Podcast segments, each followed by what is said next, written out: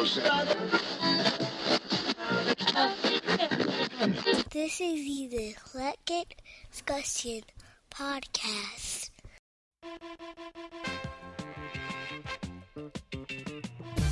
Yeah, I used to get in trouble at school a lot back in the day. I mean, not a lot. I wasn't that bad. I mean, not a lot. I wasn't that bad. I had my moments. I remember um, moments. I remember. Um, I remember, and I think it was fifth grade, sixth grade, one of those grades in elementary school. I begged for a pair of Filas. Like nobody was wearing Filas, so I wanted the Filas. I wanted the um, the all white joints with the blue and red symbol on the side, and the, uh, the Fila logo on the back. I needed those joints because I saw, I forget what rapper he had them on. I was like, yo, I gotta get them. And so my my parents was like, yo, if you get straight A's, uh, straight A's, it, it, can go down. I was like, bat, bat, bat, because I was crushing it in school. You know, come on, I was skipped. So what happened was. I got a D. I had like straight A's and a D. Cause really, I didn't. All right, cause I really I kept getting kicked out of this class, but I just didn't really, didn't really care. But bygones. So I couldn't change the D to a B on my report card. See, this is back when the report cards was done in ink. So I kept trying to turn the D into a B, but the teacher, you know, was nice with their D game, so I couldn't do it. So, so what I did instead is I just threw, cause see what they used, they didn't mail them. See, this is this is old school. I gotta, you know, they didn't mail report cards. What they did was they passed around the report card to all the teachers, and the teachers will put their uh, grade for you for their class on the joint, and then, hey, stupidly, they would hand you the report card and be like, "Yeah, now take that home, take that home to your people."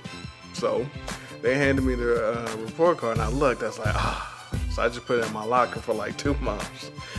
my uh, my mother was like, "Yo, shouldn't uh, report cards be?" I'm like, "Nah, they ain't even give them to us." And I don't know if she just got tired of me saying it or it was a parent teacher joint, but she ended up going to the school for, you know, to meet with the teachers or something. I'm chilling. I'm at home watching uh, Laverne and Shirley and some shit. Uh, shout out to Carmine Ragusa. And, and she came home like, yeah, we went in your locker. I was like, oh. So, uh, yada, yada, yada, ass whooping. so, that joint happened. I had um, in school suspension. Uh, shout out to the Breakfast Club. It wasn't on Saturday though. It was it was during the day. So what in school suspension was you come to school and they be like, yeah, since you fucked up so bad, fuck all your classes. You gonna sit in here all day. so um, I forget what I did to get in school suspension.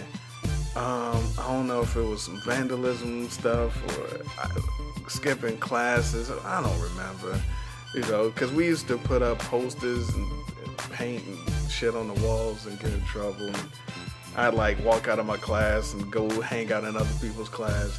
Who knows why I got uh, why I got the joint? But so we came in and um, the the dude, the teacher, name was Mr. Finley and and he, was all mean and angry. It's like shit. It's not my fault that you got to be in here with us all day. So I'm in there with the derelicts.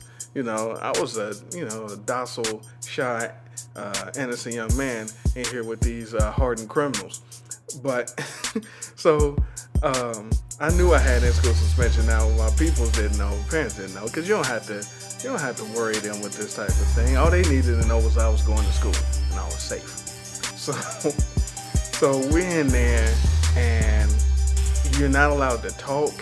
You can't move. Um, when we, if you had to go to the restroom, everybody had to go to the restroom, and you had to walk like single file and next to the lockers, and everybody go, and then everybody come back. And then when it was time for lunch, we had to go before, you know, lunch. Before the bell rang for lunch, we had to go get our stuff, come back, and eat. We had no contact with nobody else in the school period until it was time to go home. Um, but you know, since I was in there, I couldn't keep quiet, man. I made like rap songs about Mr. Finley. it was, kept telling me to shut up. Uh, oh, I took Playboy books. I had Playboy. I took Playboy books to the joint. I was just sitting there flipping through pages, and people was like, you know, what is that? And I showed them, like, you know, I don't even remember where I got the Playboy books. I think it was my cousin, you know. And um, yeah, we was playing pencils in that joint, eh, kind of gambling. You know, when dude wasn't looking, cause he was in that board too, he was falling asleep. So in school suspension, that happened. Um, I, I was never really suspended from school. Like, don't show up. I was just thrown out of classes a lot. Like, like my man Derek could be in class. We'd always sit together, and like he'd be reading, and I'm kicking him under the desk or pushing the book while he's reading for the rest of the class. and so the teacher's like, "Get out." And then like make me take my desk and put it in the hallway, and I just had to sit there in the hallway. Uh, or like someone to be reading or doing some work, and I just throw a paper ball at their forehead, and the teacher look up and catch me, and then get out. Or I take too long, got the, the pencil sharpening, I had to keep getting up and sharpening my pencil, and then like get out. oh, and then I remember in uh, Miss, uh, what was her name, Miss Beckham's class, you got in trouble. You had to go stand in the corner and hold your arms up. You had to put your, you had to hold them up high. You had to, you had to, you had to put your hands in the air, and you couldn't put them down. If you put them down, you got like in school suspension or some shit. So you had to stand in the corner, put your back to the class, and you had to keep your hands up in the air. Yo, your arms get fatigued when you had to do that shit. That was torture. Um, see, when I went to school, they were still doing paddling. So, you know, the principal and the vice principals had paddles. I got paddled. That wasn't that wasn't sexy. I forget what I did. I think I got pushed somebody. I don't know. Uh, so I got paddled. Uh, oh, and they wouldn't let me go to the canned goods dance because I got into a fight. I'm gonna have to do another um, one of these openings. I gotta tell you about all my my school fights. so I'll, I'll do that. Oh, I remember when you get in trouble, back then they make you write like 500 times, I will not do whatever the hell, whatever the hell you did.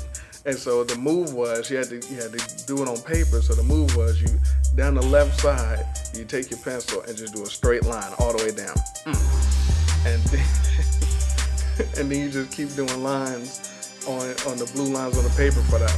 So you had a long I and you just kept doing the lines. So that was your fast way to draw I. So you could do I will not uh, throw macaroni and cheese at people's uh, dome pieces. Uh, so we had that. Oh, then we had the food fight. So the food fight. So we're chilling. We're chilling in the, the cafeteria, and I forget what happened, but some fruit cocktail came from somewhere and I had on something dope. I think I had on my Coca Cola Polo. You can't mess with my Coca Cola Polo. I either had that or some Gordon Gartrell looking shirt, and I thought I was the shit. So, and so some fruit cocktail came from the direction of my man Derek and Dante, and I was like, okay. so so we it was like hamburger day. And so what i did and this came back on me though but what i did is i took the patty and i flew it like a flying saucer and hit him in the bridge of his nose. That was that was dante. And then i think we had like uh, macaroni and cheese and then that went. And and then I had like I grabbed somebody's chocolate milk and I had so I had double double pump double fist chocolate milk and I was I was slinging them at them like uh, like I had two six shooters. So I'm hitting them with the uh, with the chocolate milk, and so this is how I got got. So while I got my back turned, slinging uh you know French fries and shit at, at oh it was mashed potatoes. I had glopped them across the face with some mashed potatoes. I had my back turned. So what Derek did was it. this was genius. I wish it wouldn't have happened to me, but it was genius. He took he took the buns from the um, from the hamburger and poured chocolate milk on you know inside you know the bun, the the two halves of the bun. So the chocolate milk there. So he had you know each half in, in both his hands, and so he came up behind me and gave me the uh, cymbal clap on both my ears. while I was uh, handling up on the other dude. It was a sneak attack.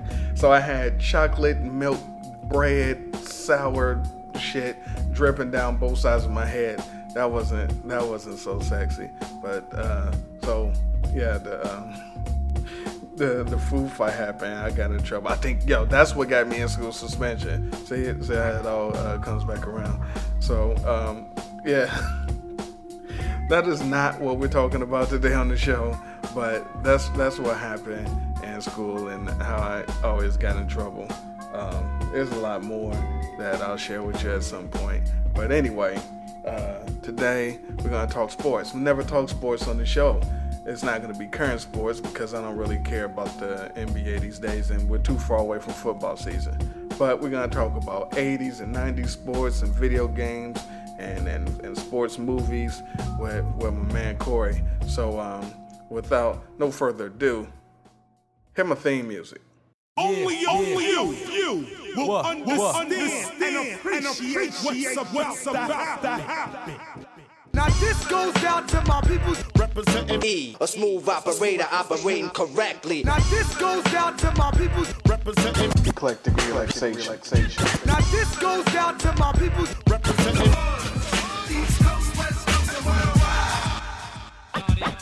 Rock grooves and make moves with all the mommies. E. You conceited bastard. Who rock grooves and make moves with all the mommies. Allow to introduce myself. You want the man rock grooves and make moves with all the mommy. You said I'm not the E, you wanna make it burn.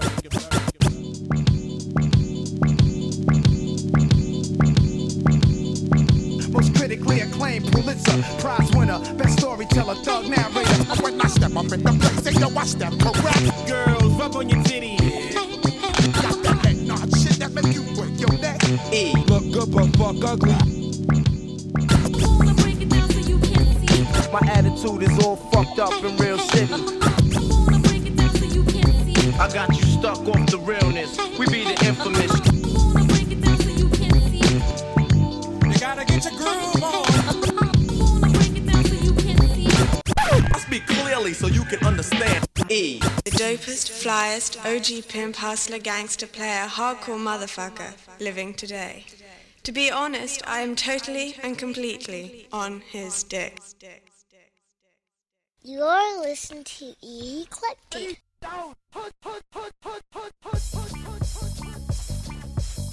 I grew up in a perfect time for sports. Like all sports in the 80s and, you know, the early 90s. That's when all was right in the world. You know, football, we had Joe Montana. You could watch Joe, you could watch Dan Marino, you could watch John Elway, all play at their best. You could see Barry Sanders run, Christian Okoye, Barry Bird, Walter Payton. You you can see Deion Sanders return kicks. You can see LT sack everybody. You can see Jerry Rice catch everything.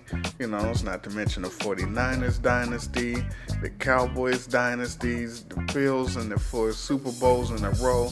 Uh, shout out to Scott Norwood. uh, LT was the best. My favorite is always Derrick Thomas. Just like my favorite receiver is always Andre Rison. But of course, Jerry Rice is the, the greatest of all time. Uh, but that era, you had a ton of good teams, ton of good players, and classic games. The, the, the Houston Oilers and the, the Frank Reich uh, comeback against them.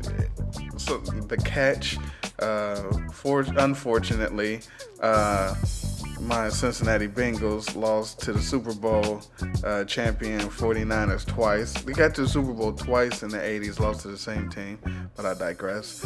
Um, boxing, boxing, you had Hagler and Spinks and Hearns, and, and most of all, you had Tyson. You know, watching Tyson in his prime was crazy.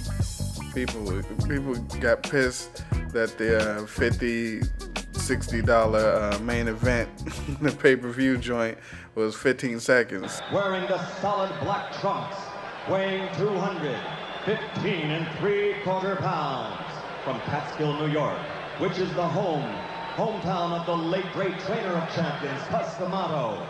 His professional record, a perfect 32-0, 28 KOs, 23 KOs in four rounds or less, and 16 knockouts in the first round. Ladies and gentlemen, I present you the undefeated, undisputed heavyweight champion of the world,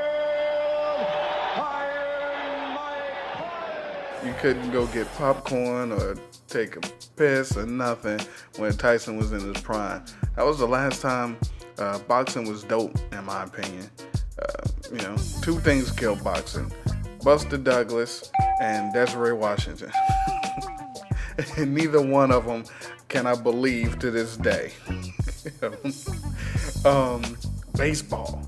Now, see, I'm not a big baseball fan, but back in the day, you had the big red machine, Cincinnati Reds, son. Like, listen, I know other teams did the thing, but F all that. This is my show. 1990, Oakland. Oakland Athletics, who you got? You got Eck, you got Eck pitching, you got Rickey Henderson, was the MVP? You got uh, uh, Mark McGwire and Canseco, the Bash Brothers. Yep, well, Billy Hatcher's hits and Nasty Boys, uh, Charlton, uh, Myers, and shouts to Rob Dibble. Yeah, yeah. Ken Griffey was on the team, Barry Larkin was on the team, Eric Davis was on the team, and we swept them. Swept them. World Series. So that's how you got down. Cincinnati. Shouts to uh, Marge Schott, but not really. um, yes, I used to be in Riverfront Stadium watching those games. Um, a hockey. Nah, I wasn't into hockey back then, except to watch uh, Wayne Gretzky highlights because he was nasty with it. But Blades of Steel and NES hockey, you want no parts of me.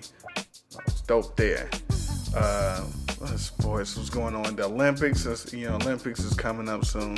The Olympics back in the days was crazy, and in '80 we didn't want none of that. We boycotted that. You know, no shout outs to the USSR, but '84 in LA, you had Carl Lewis and Edwin Moses. Shouts to Dayton, Ohio. Uh, the basketball, you had the gold medal, uh, Jordan and Ewing and Mullin. Listen, Vern Fleming even got a gold uh, medal on that team. And Jon Koncak was dope. Uh, gymnastics, you had one of my crushes, Mary Lou Retton. Yeah, I admit it. I crushed on Mary Lou Retton. She had the, legs were sexy. And when she was on the Wheaties box, yeah, never mind. Uh, the 88 Olympics in Seoul, uh, when when Roy Jones lost to, uh, was that, uh, Park Si-hun, they cheated him. Uh, East German judge was having no parts of the uh, USA on, on gymnastics. We didn't do dick. Uh, but Flojo, uh, rest in peace, Flojo. Flojo and Jackie Joyner Kersee, they killed it on the track. And uh, then, you know, fresh off the gold medal win in uh, 84, 88, the bums, Mitch Richmond, uh, Bimbo Coles, Stacey Augmon, Thunder Dan Majerle, uh, who else? Uh, Whack ass David Robinson, Hersey Hawkins, all those fucking bronze.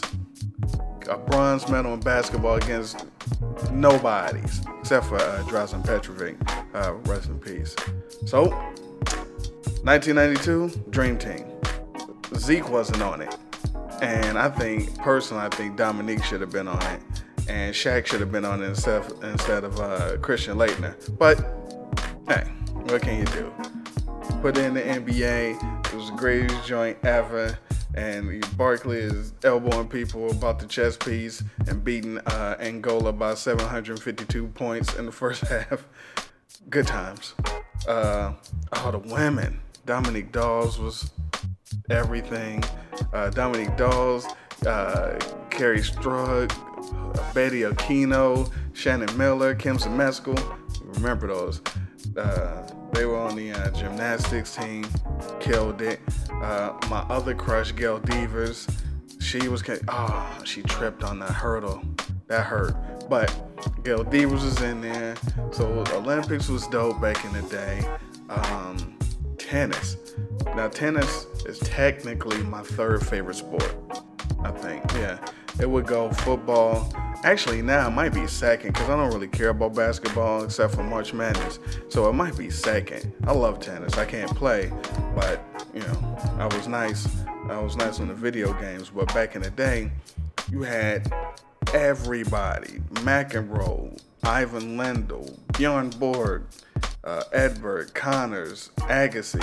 You even had uh, Goran Ivanisevic. he was dope. Uh, women, yeah, Steffi Graf and Martina and Shriver and Evert and another one of my crushes. Notice most of my crushes are all athletes. Gabriela Sabatini. Yo, Gabriela Sabatini was like a five tissue tennis player. to watch her games, like, yo.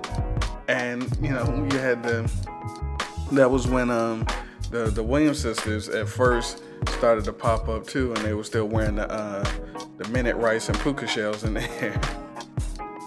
uh, oh, and they had that um Lendl versus Evert tennis game on uh, Nintendo on the NES. I used to play that game every day because you could go and play the Opens and Wimbledon, and they kept stats. That was dope. So I did that. Uh, then you got basketball. Now I'm not gonna talk much about basketball because there's a Cold Slither show covering a lot of the old school uh, things that happened in basketball back in the day. But when you grew up in the 80s, you were fortunate to see Lakers versus Celtics, which meant Magic versus Bird and, and Bird versus Chuck Person, the rifleman. Shout to the rifleman. They used to go at it. Uh, Magic and Zeke, Isiah Thomas uh, Dominique Wilkins and uh, Barkley. You had the Bad Boys in Detroit, the, the Jordan rules, um, uh, when the dunk contest and the three point contest was real. Shout outs to the uh, Schick Legends game and the ITT Sheraton shootout and the Gatorade Slam Dunk contest. Those are the sponsors. I mean, the dunk contest, it would really match people up. They would have, you know, and people actually wanted to be in it. Shouts to Dr. J and Larry Nance. Um, and the three point shootout, they used to use both rims. They had people shooting at the same time. That was crazy. So, you know, I'm not even touching, you know, the, the sports movies and how hard we hooped back in the day. Um, the video games. You had Double Dribble and Tecmo Bowl and the Madden series that just started. All the great joints on the Sega Master System, bases loaded, RBI baseball. Yeah, we're gonna talk about a whole bunch of this stuff. Um, I'm gonna have Corey Chapman from the Madman podcast, the Madcast, and Underscoop Fire. He's gonna he's gonna come through, and we're gonna talk sports and and sports movies and and sports video games and a whole bunch of sports sports sports from back in the day. I don't really care about the current stuff, so you know we're gonna reminisce on the yesteryear. So Devin, tell them what it is. This is the EDP. Let's get it. After these messages, we'll be right back. Into the game, get Tengen RBI Baseball. The only video game licensed by the Major League Baseball Players Association for your Nintendo. It's you and the pros for Roger Clemens Peter. Flash Vince Coleman the steal sign. Let Gibson swing for the fences. It's going, going, go! RBI Baseball, the one the pros pitch. Back to the show. Welcome back to the show. It's the EDP. I'm Eclectic. I thank you for listening. Um, at this point, I'd like to introduce my guest. His uh, his voice has been on the show almost as many times as mine, yet this is his first time here live. Um, the owner of H Town Silk and High Five Generation One action figures, the uh, the Red Lion of the Underscoop Fire Voltron. That's the uh, right arm and the right hand. Uh, the man who taught Peggy Olson all of her theater tricks. At Chapman Runner on Twitter, Mr. Corey Chapman. Eclectic. Can I can I ask you a question? Uh, sure, Corey. Are you Scoopala? Ladies and gentlemen, the man, the voice that you've heard on countless, countless shows, right here live. I got a brand new sound right drop. off with it. Yeah, I got a new drop. My uh my my Corey Chapman drop is one of the most used on here. Uh, we're gonna put that up in the Hall of Fame with the crickets and the ding. Oh, I hope there's no crickets on this show. Oh well, well, I guess we'll pressure. see. Yes. Uh, so what took you so long to get on the show? Well, uh, it's been a it's been tough for me to track down all five members of the Silk action figures. I've had H Town forever because they're on every shelf, but Silk was the tough one, and I couldn't come on the show without having those. Yes, that. Yes, um, I like the ones with the um, knocking boots battle armor. Right. Yeah. Uh, Shazam's my favorite. Um, Not Dino. Don't care for Dino. No. No. Shazam, GI a little bit here and there. Comes with the uh, the baseball bat accessory. GI with the baseball bat. Not to be confused with peanut butter and jelly with a baseball bat. no, absolutely not. Yeah, please don't. Um, um, we will uh, soon, very soon, uh, talk uh, 90s R&B. But today, um, you're, you're breaking ground here because this is my first uh, show where I discuss sports. Okay. Well, um, there's no pressure then. No, absolutely not. Um, so, uh, those of you listening, if this sucks, uh, direct all email to underscoop fire. Yes, and we will immediately throw it in the trash and pretend we read it. Wow. I mean, no, we'll read it and be very constructive with it. Thank you. That's it. So, since we're talking sports, Mr. Chapman, what is your favorite sport? Well, I should start by saying curling, but that's really not going to bring any ratings in. So, truth be known, as a Canadian, He's if a I- Canadian. if I do not say hockey, I, I actually have to renounce my citizenship. So, uh, hockey number one. Mhm. Very, very close second is basketball. NBA basketball, college NBA, basketball. oh, NBA over college every day of the week. I will take professional sports over college across the board. Okay, I can, I can agree with that. Now, so then you got the very close second basketball. Where's football? Football is third and light years ahead of uh, baseball. That's just become too long, drawn out, boring. No great storylines. Uh, you know, two and a half, three hour games. Can't handle that. I gotta have rapid fire. I gotta have movement. I gotta be. Where's the puck? Where's the ball at all times? Not. Hey, look at him. He's standing out in the outfield, waiting. Maybe, maybe they'll hit it to him this inning, or maybe not. Yeah, I agree completely. All right. Um, so, so are you enjoying the uh, Stanley Cup playoffs and the NBA playoffs this this season? I'm glad you put them in that order. Yes, because you are a hockey fan first and foremost, and and, and, and you gotta drop the puck and, and icing and, and, slap shots and whatnot. Yeah. Well, you put them in the right order for excitement this year. And and normally I'm fair and balanced, even though I am Canadian, because I also am half American, so I have to enjoy that. By the way, uh, basketball was invented by a Canadian. I just want to make sure that your fans know that. James Naismith was a black man. That's fine. Working in uh, Springfield, Massachusetts, but he had a Canadian passport. Oh. All right. Anyway, I think this year though, the with the uh, lockout going on in the NBA and and the shortened season and all these injuries, Derrick Rose, Chris Bosh, I haven't had as much fun with the NBA playoffs as I had with the NHL. If uh, if you're not a true NHL fan and you and you want to skip those 82 games from October to April, that's okay. Turn it on once the playoffs start. The intensity jumps up. You got your playoff beards. You've got sudden death overtime. You've got grit. You got determination.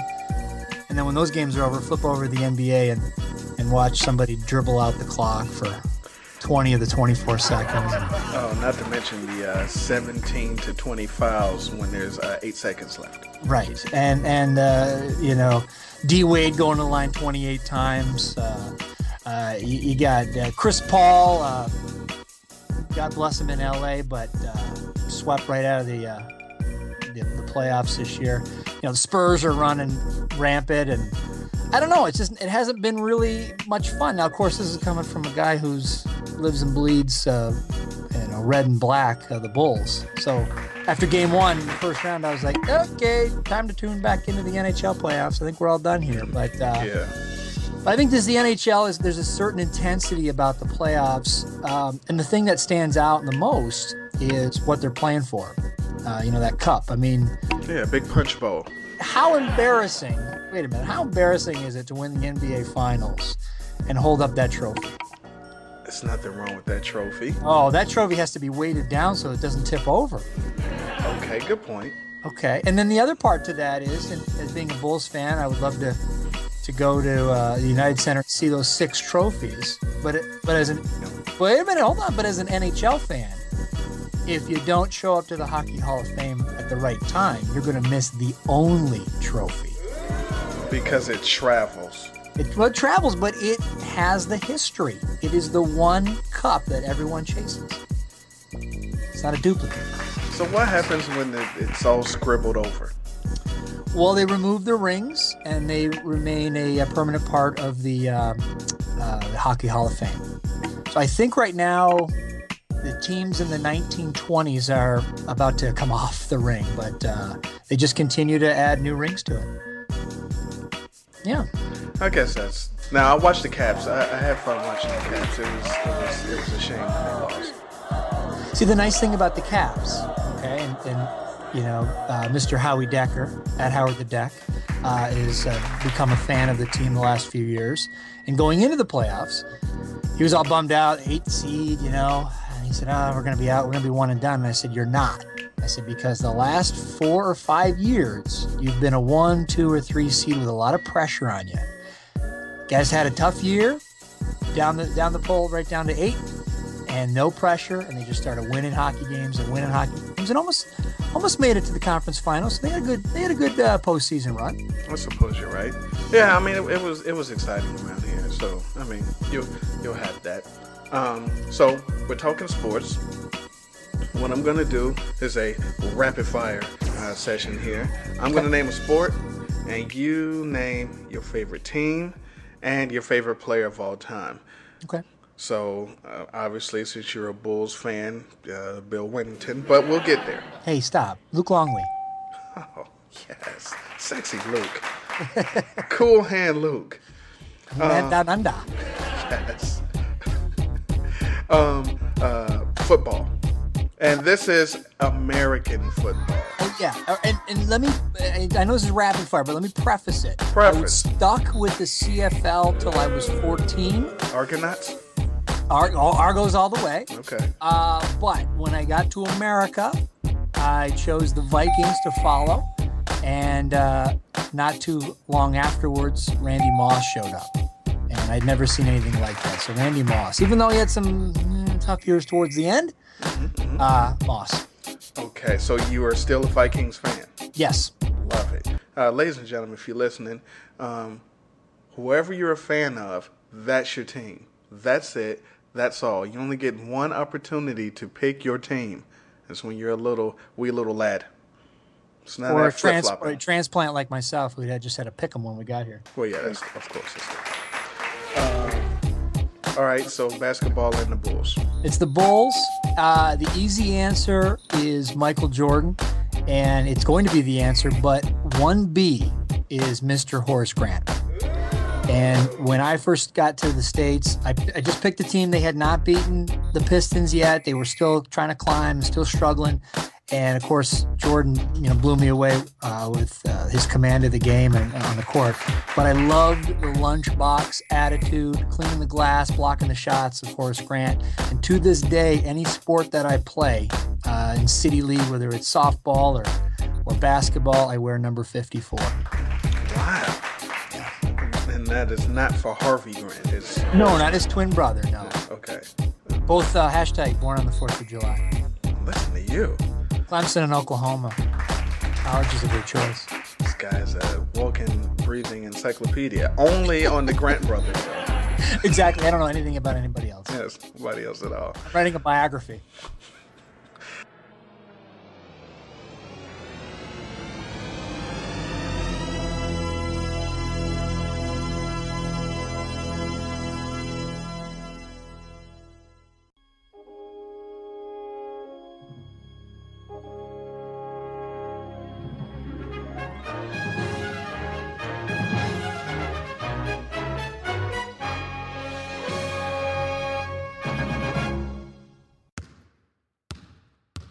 Ladies and gentlemen, uh, Paramount Pictures presents The Grant Story. In a time where twins were not allowed to play organized basketball, Give me back my goggles. two brothers defied the odds and both made it to the NBA. Oh, I got drafted by the Bullets.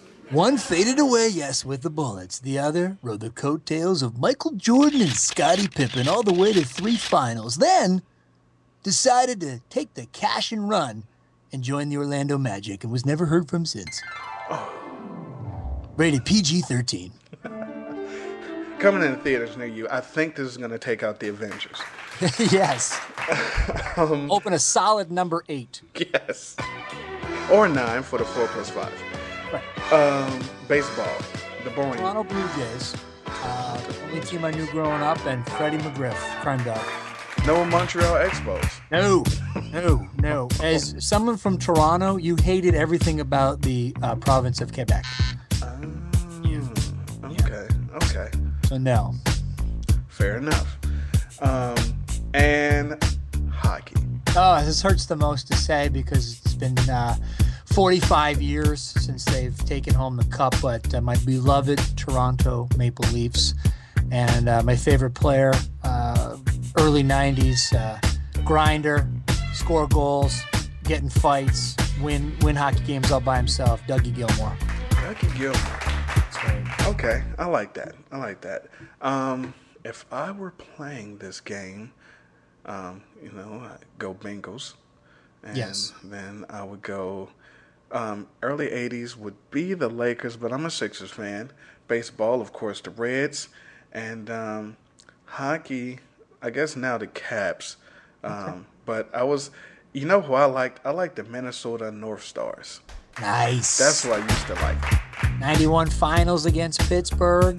Picked up and moved on to Dallas. Yeah. I even had a had a jersey. I had that jersey and I had a Hartford Whalers jersey. Oh, the whale. I love the whale. That was a kick ass logo. It's a great jersey. And then their minor league team was Binghamton, Binghamton Whalers. So just take the take the insignia and flip it to a B instead of a W. It's the same exact thing. It was awesome. Oh, that's nice. That's nice. Yeah. Um, so your favorite sport memory or, or game or series of games that stick out uh, when you were growing up? All right, so we're we're coming. I should say something about the NHL, but I'm not going to. We're coming up actually on 20 years on this particular game. It was June 14th, 1992. No, promise you, I didn't remember the date. I had to look up the date, but I did remember uh, the game in, particular, where I was, what I was doing, all that jazz. And it was Game Six of the uh, the finals against the Blazers, and uh, with the Bulls. And they were at home trying to uh, close it out. They had won their first title in LA, and I remember being in, a young guy in high school. I actually didn't get to watch them close out in five because they were playing in LA and it was late, and my mom wasn't having it. So I had to watch highlights and get the DVD, you know, six months later. So going into game six, I felt that the Blazers were hanging in there. The Bulls had to close out. We could not go back to Portland. It just, it just wouldn't be good. We wouldn't win this uh, finals. And so they go into the fourth quarter and they're down. They're down by like 15 points. I'm watching the game and I'm like, ah, that's it. We're done. We're done. We got something's got to, you know, Jordan's got to do something here if we're gonna get back in this. He wasn't having a particularly great game, not a terrible game either. But so they come out for the fourth quarter, and I'm eyeballing jerseys. I'm going, there's Pippen, Bobby Hansen. Wow. There's Stacey King, University of Oklahoma. Okay. There's Cliff Levingston. Okay. Oh, there's MJ. He, he's on the bench. Phil, Phil Jackson. Phil, you just won a title last year. Let's not let, let's, let's not go into your head, okay? You've got one, pal. Let's. I don't know how many you're going to finish with, but you got one. Cut to the future, eleven. Uh, right. What are we doing here? Now Pippen's out there, and that's great. But Pippen's always been number two, even way back then. And I said to myself, okay, uh, either this man is a genius, or we're throwing in the towel at home, saving our starters, giving him some rest, go all out in game seven. Now, this is why I'm not an NBA coach, because I have no idea what I'm talking about. but I said, all right, we'll give we'll give we'll give Jordan a couple minutes on the bench. This is fine. as the game progressed, the fourth quarter progressed, and they started chipping away at the lead, and the crowd was getting into it. Uh, I don't know if it was Marv Albert or or, or Matt Guokas or whoever else was with them on the telecast kept saying, "Well, Jordan's got to come in in the next minute," and I'm like, "Don't you dare touch a thing! This is working right now. They were chipping away, chipping away." And I go, I'm saying to myself, "Am I telling Phil Jackson not, Not to, to put Jordan. the game back in?" And he came back in like like Bobby Thigpen closing out uh, uh, a White Sox game in the early '90s. Wow. Jordan got up and took the warm, you know, warm ups off. I went, "Oh, we got this!" And they they ended up outscoring the Blazers 33-14 in that final quarter. And I had never doubted Phil Jackson, Michael Jordan, or Scottie Pippen ever again. you got Stacey King grabbing your rebounds in the fourth in a clinching game Yeah. either again you either are a genius or uh, you're an idiot and again uh, props to uh, phil jackson for his 11 rings he needs another hand to uh, display all so Yeah, and rumors has it, uh, uh, New York Knicks. Uh, you know it's been a rumor for a few years now and uh, i don't know if he gel with mello I saw what you did there. let me write that down Yeah, there's always room for that. There's always room for that, yeah. You know, here's the thing with uh, Phil, though. Phil needs to show up to a team that's already built and ready to go. I'm glad someone admits this. As as great as a coach he is, let's be honest. Jordan, Shaq, Kobe. Yeah, no, I agree. And the other thing is, is that uh, watching the the Sixers uh, the last couple of nights against the the Celtics and even against the Bulls winning, they had said to staff that Phil Collins is Phil, Phil Collins. Phil Collins, ladies and gentlemen. Um, I'll, I'll never forget the day that I was uh, watching Allen Iverson uh, play, and I looked to the bench, and he was being coached by Genesis. Well, no, it was Peter Gabriel by so. It was Peter Phil Collins. Ladies and gentlemen, That has got to be hashtag. yes. Anyway, Dougie Collins, excuse me. And they said they kept marveling at how great of a coach he was. And all I could think of was he hadn't won a playoff series since 1988. And at the time, he had a guy named Michael Jordan. So it was kind of a built in sort of thing. Yeah. But uh, Phil Collins would have coached the hell out of the Sixers this year. Yeah, and they would have had a slamming beat to come out in warm-ups. In the air tonight every single time. But he would bring the drums right out. Definitely. Uh, mid midcourt. Absolutely. So I think the thing with Phil is Phil is quote unquote retired, but if you put a decent team together, he may coach it. Um, so you never know what could happen in the off season. Miami. And really, like you know, I don't know about the Knicks. Well, it was just, I guess it's because um, he um, once played there, I suppose. Oh yeah, I mean the it would be a storybook ending to his career, but I think But it he- wouldn't end with a title. No, exactly. I think he likes where he's been. You know, uh, you don't want to go out struggling like that. So, I could he could put a title together in two heartbeats in uh, Miami. You know, command 12, 15 million dollars for the year, and then say, "See ya." Who knows? You're right. Um, I think um, outside of the um, Magic Johnson um, sky across the middle against the uh, Celtics to win the game um, in the 80s, my other favorite game is the uh, Reggie Miller Knicks game. The uh, 8.9 seconds. 18.7 seconds left. Miller for three, and he got it. Reggie Miller with a clutch trade, and it's 105 102. And a steal. Miller retreats to the three point line.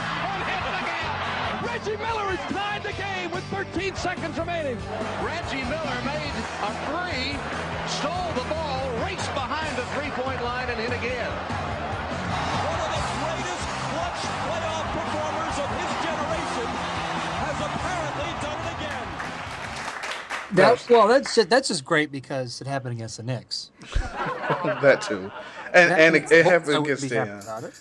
it happens against the uh, Knicks and uh, Spike. Spike, yeah. I mean, my favorite thing about the 90s in, in basketball were the Pacers, the Knicks, the Heat, all these teams that, you know, in 20 years, and you say, no, no, no, the Knicks were really good in the 90s. And then someone looks at the stat sheet up and they go, they didn't win any titles.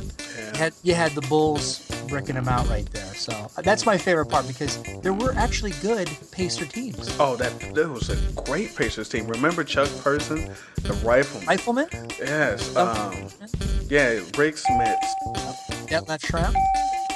Even uh, Haywoode Workman. oh. Those the Mark Price lean years as well. Yeah. Uh-huh. Okay. Yeah. And Chris Mullin's final couple years. Yeah. Yeah. I forgot he even went there. Oh, those were those were good times. Didn't they have uh, Theodore Blue Edwards at some point? Perhaps. Didn't he play for everybody at one point? I think so. Um, most notably the Jazz. But um, yeah, I hated the Jazz. Shout outs to Mark Eaton. Mark Eaton. Olden Polynice. Wow. Oh, and um, uh, um, for the uh, the who was the the the Jordan before Jordan in Chicago? The Jordan before Jordan in Chicago. Orlando Woolridge. Oh come on, Charles Oakley. No, Orlando Woolridge was the guy. But you know, uh, I miss those days. Those days, those days rocked. Um, so what about uh, college basketball and college football? Well, just because of proximity, where I am in in uh, central New York, there are no pro sports in this area really. So we've all gravitated to the Syracuse University, and myself included. And uh, I, I enjoy watching the basketball team play. The football team uh, has had some pretty lean years the last ten, maybe. Um, and hopefully at some point they'll start to build the program back up. But basketball has been pretty solid for as long as I can remember. So, you know, poetry in motion, in Moten, excuse me, uh, Lawrence Moten coming through. I, I, heard you talking about him on the recent podcast. Oh, that's right, Lawrence. Yeah, Lawrence Moten, Conrad McRae. Conrad McRae. Uh, was that yeah. uh, Billy Owens, right? Billy Owens, John Wallace. Good times. And. Uh, and no shout outs to Donovan Oh, come on now. He's, the he was, a, he was a walk on on the basketball team. He got in a game, dunked it a couple times. Jesus. Get, get him out of here forever. Um, now, uh, now this is this is a good question. Now, do you enjoy attending sports uh, live? Do you like attending the live sporting events?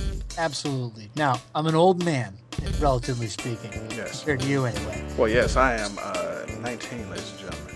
You're going to be 20 next month. Don't don't lie. Don't age me. Almost there. You're almost there. Yes. Um, but for me, as you progressively get older, it's more work to go to games, whether it's family commitments or the gout, hitters, or yeah, the gout or the shakes or whatever it is.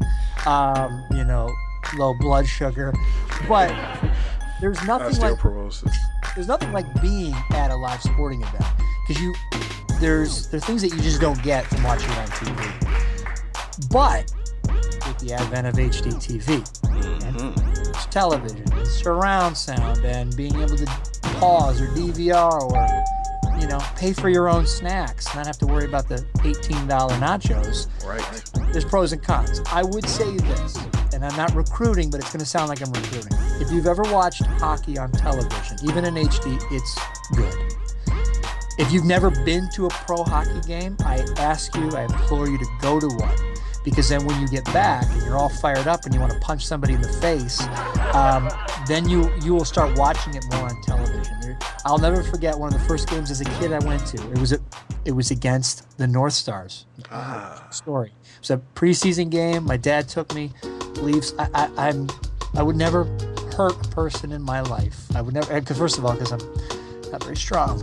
But And uh, you're I- Canadian. No, I can hit and run. But I, I'm, I was the playing hockey. I was the playmaker, passing. I never a guy who would get into trouble with the opposite team.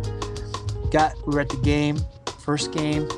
Fight broke out in front of us. I don't know what came over me. I stood up and I started cheering like, like you know, beat the crap out of him. And I'm like, my dad looks at me. He's like, and I go, I don't know. It, it just happened. And so it's something that you need to experience live to really enjoy the game. The goals, the, the, the, the tape to tape passes, the puck, uh, the goalies uh, yelling at their the defensemen, the the coaches yelling out line changes, things that you don't get on television. So I would definitely, uh, definitely take in a live uh, game, and at any level, pro, minor league, college, high school. It's an experience. Hmm. Okay, so what about uh, basketball and football? We won't even discuss baseball live. Yeah, I mean, I've been to enough baseball games. If I'm ever, if I'm ever ever having a tough time napping on a Sunday afternoon, I just go to a baseball game, and I just catch my Z's right there. Uh, I have, I've actually, unfortunately, never been to an NFL football game. Oh, sounds like you need a road trip to uh, check out the Jets and Tim Tebow. Uh, I mean, I think I could probably get to a Bills game a little bit quicker. Oh, good point. So, or or come down and we can see a Bengals game, something like that. Damn right, see a Bengals game. So, so I've seen a bunch of college football, and it's it's good, you know. But that's something I would trade off to watch on television. That's fine. Did you ever get to see Jordan play live? Yes, I saw him twice. I saw him. He actually came uh, in 1991. He came, yeah, like he was on tour uh, with Bill Collins. That's right. Open for him. No, Uh, ladies and gentlemen, hashtag callback. the Bulls did a uh, preseason game at the Syracuse Carrier Dome, either 91 or 92. I want to say 91, just after Derrick Coleman was drafted uh, and started playing by uh, playing with the Nets. Oh, shout outs to DC and Kenny Anderson. Yes, it was uh, it was preseason, so it kind of doesn't count, but it does. And the highlight of the game for me was uh, uh, MJ took a pass with about a second left at half court, uh, going into halftime, and hit the shot. And then, so that was in '91, and then in 2001, um, my brother, my father, and I went up to see a Leaf game. This is this is this is Toronto in a nutshell. Okay, we went to Toronto uh, Saturday for a Leaf game, and the Wizards were in town on Sunday to play the Raptors. I I uh, legally scalped a ticket for the Leaf game, and it, the price was through the roof, and I was in the last row. We were the three of us were in the last row. Prices you wouldn't pay for really anything, but because it's such, such a hardcore hockey town, you, you pay whatever they tell you. You don't you don't you, you no questions asked. you, yeah, you, you just go okay because the next guy will buy your ticket if you don't buy it. So we watched the game, had a great time. Uh, next day we were like, "Huh, the Wizards are Wizards are in town. They're playing the Raptors at uh, one o'clock. You guys want to see if we can get some tickets? We didn't really even care. We're, okay, let's check it out. We go. the game was at one o'clock. We showed up at ten after one, and a guy came up to us like, "I will pay you to buy these from me." Shirts. I will do because nobody was buying tickets. So we got we got to see Michael Jordan in 2001 for uh, ten dollars a ticket. Wow. Good seats. Um, the Raptors won, and the sad part about it, the the poetry or the lack thereof was Jordan had a chance to uh, tie the game as as the time expired, and he he missed the shot. So I was like, oh, the crowd's into it, but this is a real tough way to watch my hero and in that god awful jersey. But uh, so I did see him play. Um, what about uh, wrestling? Did you grow up watching wrestling? Yes, uh, and and although of the the Voltron Underscoop Fire crew, I am the least attached to wrestling today. I uh, I enjoyed my Saturday morning um, wrestling growing up in Canada with Paul, Mr. Wonderful Orndorff, and Big Stud, and Andre the Giant. And I remember telling I don't know if it was Howie or Googs about it, and they, they off air they said, "When did it stop? When did you stop watching?" And I realized it was when I learned that it wasn't real. Well, wait a minute. What do you? Oh, I mean, what, you uh, what? What are you talking about? I mean, their names weren't real. Oh yeah, yeah, because Hulk Hogan's name is Terry. Yeah, okay. Yeah, see, yeah, and I didn't like that. I was like, hey, if he's gonna come to the ring, call him Terry. Yeah, yeah. Yeah, yeah. So let's just erase everything else I just said there, oh, because Okay, yeah. Macho Man Randy Poffo. exactly. Rest in peace. One year yesterday.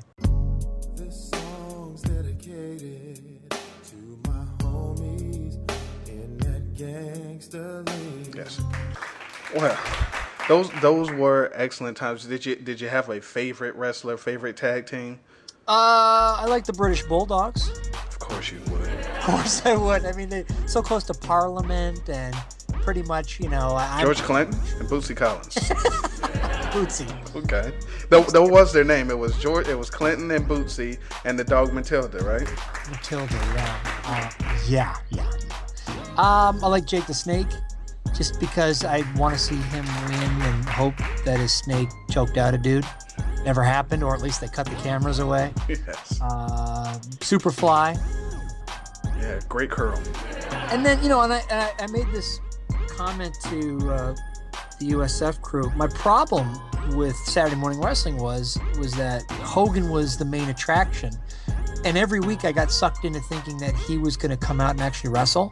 No, he never did. That's what made it great. That's No. that is what's wrong with wrestling now. The best thing about wrestling in the '80s was Hulk Hogan was the champion, and unless you bought a pay-per-view or one of those special Saturday night main events, you never saw him wrestle. To quote in living color, Uh-oh. you could give me a sample and I would pay for the rest. They never gave you a sample. I thought you were gonna say nobody better talk bad about Miss Jenkins. I love me some Miss Jenkins, honey. No, nobody better say nothing bad about Miss Jenkins, because that's when Benita loses. That's when Benita goes off. That's a fine woman, fine woman. hmm Just don't let her take a wig off. Head so bald you can see. No, we're going with uh, we're going with the other one definitely. Okay. Yeah, I mean, you know, it was if you don't pay or if you don't watch Saturday Night Main Event, you don't get to see the champions. Because see, what happens now is because I still watch from time to time, the champion fights every night. It's like okay, it's not special anymore. You don't want to buy a pay per view. Yeah, but that brings everyone to the TV every night. Could Yes, he and- lose tonight? What's he gonna do tonight? Or oh, it's it's it's Monday. He's off. He's doing his Sirius radio program tonight. We know he's not losing. Yeah, Hulk Or- Hogan is uh, Thunder Lips tonight. He's Yeah. he can't be on there. They're making Rocky eight. He's coming back for it. You know, I, I, I, you need to have him a little bit. I mean, he was doing promos and interviews and, and run-ins. I just remember being a kid going, maybe he really just can't wrestle. Maybe he's not very good. Oh, Hulk Hogan. People were hyping up a guy that just can't do it anymore. He had his own commercials and uh, cartoons. He was busy doing cartoons, voiceovers, yeah. Yeah, come on. And uh, JYD, grab them cakes. what about um? What about boxing? And uh, did you did you watch boxing back in the Bo- day? boxing was more pay per view as well. Like the only boxer that I got excited about uh, an upcoming fight was Tyson, and um, my boxing world was shattered when he got beat by uh, Buster Douglas. Oh my God, I, I still don't believe that happened.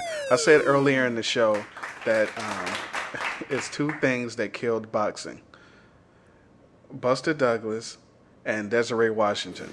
Oh, and to and that's this true. and to this day, I can't believe either. Well, he was a freight train, and I'm talking about Tyson. And part of the spectacle, he reminded me of the 72 and 10 Bulls. I got to do that. Is as you were watching that that Bull season progress, it was not a question of are they going to win the title. It was going to be who are they going to beat in the finals, how many playoff games are they going to lose, and are we going to get to 70 wins? And I felt the same way with Tyson. As, as you watched his early fights, it really wasn't, is he going to win this fight? It was, is this knockout going to be in the first or second round? And my my uncle, who uh, you know had a uh, had a little extra coin back in the day, and, and he still does, would always Uh, host- Scrooge McChapman. he would he would host the pay per views because I'm not paying for it. I'm not gonna. Hey, Dad, you want to watch Tyson? Why? We're gonna pay thirty dollars for 90 seconds. But my uncle always would, so we'd have these big parties, right? Oh, I can't wait till Saturday, the big event. And I'll never forget when Tyson was scrambling around looking for his mouthpiece. We looked at each other and went, "Oh my God, what are we gonna do now?"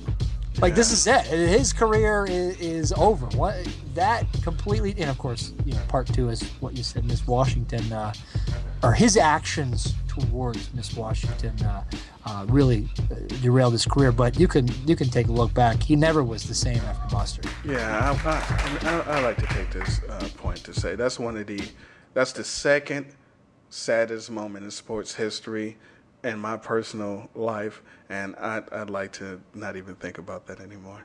Part one or part two? Um, the Buster Douglas. Buster Douglas. Yeah. Uh, number one is uh, uh, Magic Johnson. The announcement. the announcement. Oh, well, the one thing about Buster that just makes it even worse because as That video game. no, not even that. I'm, I'm gonna go. I'm gonna go a couple steps after that. Not the video game, the length of time that he held the title afterwards, and then now when I watch Columbus Blue Jackets games, I catch him in the stands. True story. See, I'm gonna renounce my, my state. this is awful. Hey everybody, uh, check out section 104. Buster Douglas, former champ. I'm like, oh, take the camera off the champ. Yeah, we can't do that. We, we all right. No, none of that. Let's let's move on. wow. Um, uh, rapid fire part two. Oh, oh, oh, okay. I name the sport, and you name the best or your favorite sports movie. Okay. You ready? Yes. Football, Remember the Titans, Friday Night Lights.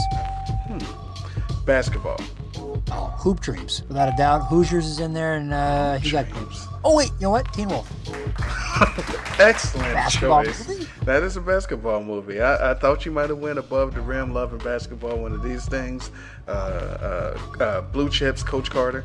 Okay. Blue Chip. No, Coach Carter was terrible. Blue Chips. Uh, we love to, to joke about uh, the USF gang uh, because the commercial was Nolte, Shaq, Blue Chips, rated PG-13. And we went to see it in the theater too, by the way. Wow. All together now. Oh yeah. Oh oh oh. And, and although Shaq can dunk on a regulation rim, for some reason they were making him eight feet. Yeah. Okay. Yeah.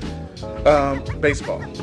Field of Dreams, uh, and I'd go with The Sandlot, Eight Men Out, and then of course for the laughs, Major League. But Field of Dreams, it always, always, always gets a little dusty at the end. oh, excuse me, I'm back. Uh, boxing. Oh, easy. Rocky three and four, and then just for the drama, Million Dollar Baby. Wow. No uh, Raging Bull, ladies and gentlemen. No. Or Girl Fight. Shouts to uh, Michelle Rodriguez. Shout out to her abs. Oh my God, yes. Um, composed. um, hockey. Well, I gotta say Slapshot. but No Mighty throw- Ducks? No, I'm gonna throw Miracle on that list as well. Wow. Even the Canadian talking about the Americans winning gold, and I'm Right. gonna throw it on the list. Yeah. Okay, I'm down Yeah. with that. Um, golf. Uh, Happy Gilmore, Tin Cup, We need a tin cup, yes. and we got we gotta throw Caddyshack on there. Okay, as long as you don't say Bagger Vance. No, no, no, no, no. Or or or Bobby Jones or any of that garbage. No. I do like to screw around with the hardcore Caddyshack fans, and I always say, "Man, Caddyshack 2 was awesome." And they're like, "Well, you mean you know, I mean after Caddyshack, right?" I'm like, "No, no, it's better. It's actually better." Jackie Mason, come on. Yes, it's the uh, Empire Strikes Back of the uh, golf films. it's better than the original. Attack of the Clones. Oh, ladies and gentlemen. Um, now, okay, last question. Yeah. Um, are there any sports that do not have a movie or, um, or or a sports movie that deserves a reboot or a sequel that you can think of?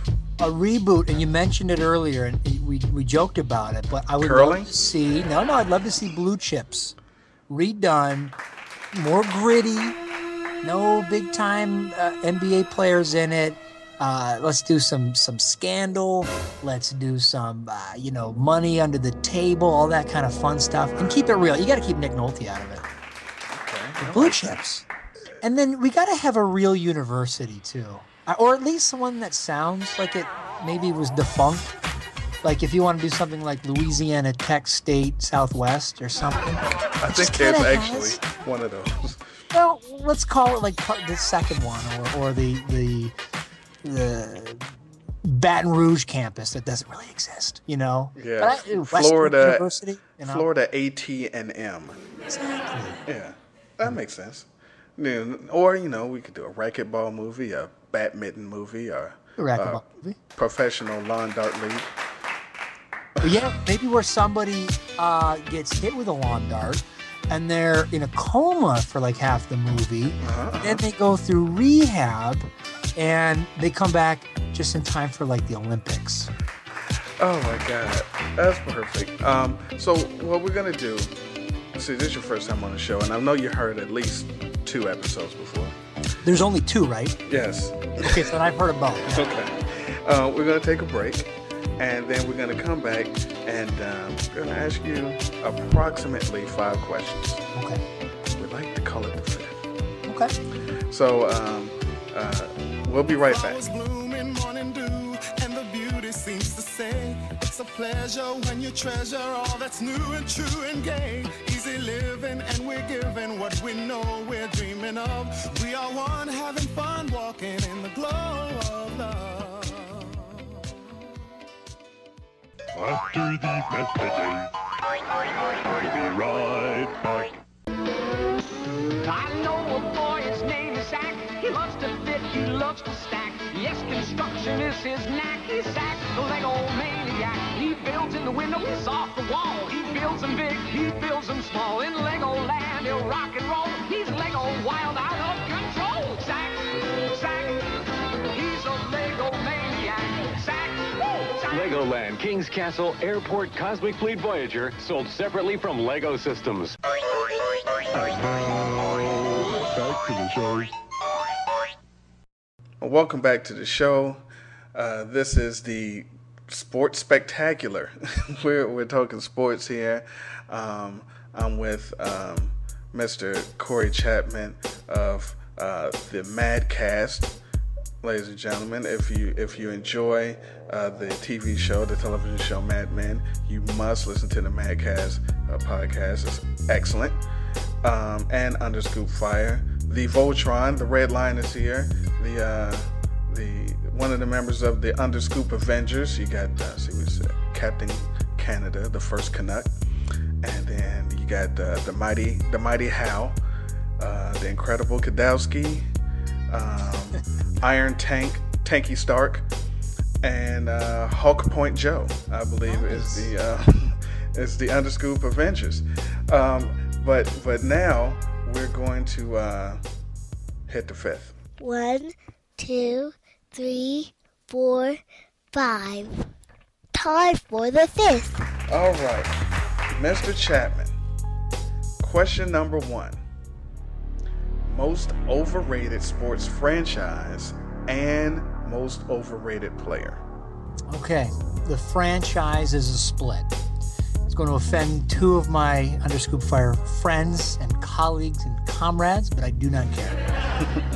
First offending Joe, SharePoint Joe at SharePoint Joe, the Dallas Cowboys, America's team. Bandwagon Deluxe. Exactly. With cheese. Between, between them and the Steelers, Yes. they all come out of the woodwork. Now, giving Joe credit, he's been a fan his entire life.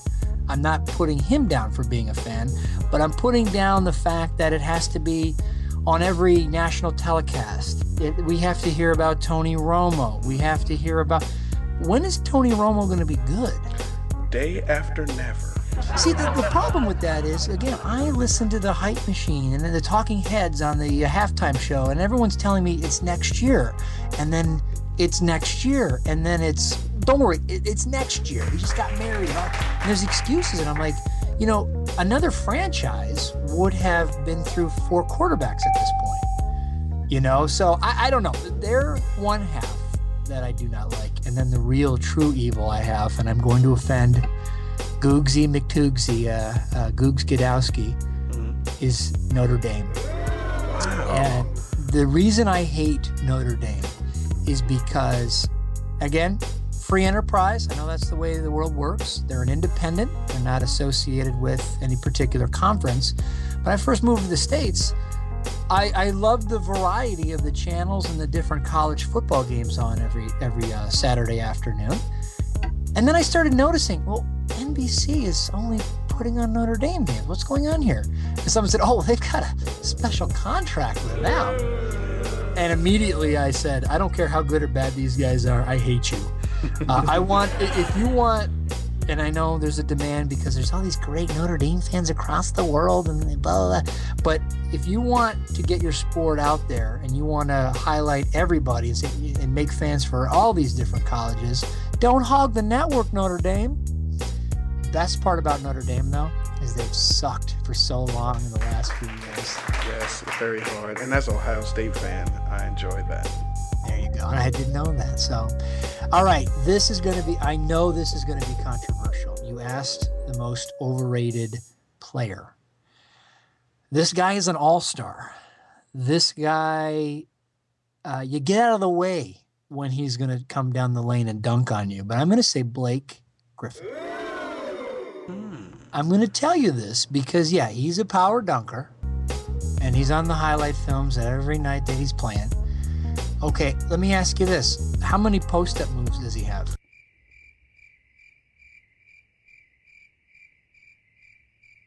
I think he has negative three. Carry, yep, carry the one. Yeah, negative. Right. He's useless outside of 15 feet. So if he if he spots up at 18, the defender can hang back because he's not doing anything. You can you can give him four or five feet because if he's going to drive, then you can pick him up. Uh, he doesn't hit free throws, so it's not like you can give him the ball late in the game because then attack is Shaq or attack Blake. And um, I don't know if you noticed recently, Game Seven. Did did you watch Game Seven against uh, Grizz? The Grizz. That's who they played? They played the Grizz in the first round. Okay, yeah, yeah. Game Seven. Five minutes left to go. Where was he? Oh no. He was pull, he, was pulling the old uh, Phil Jackson routine. Remember? Never came back in oh. And so here's the thing: he gets a lot of hype for his dunks, and he plays hard. But you know who also dunked ferociously? Kenny Skywalker.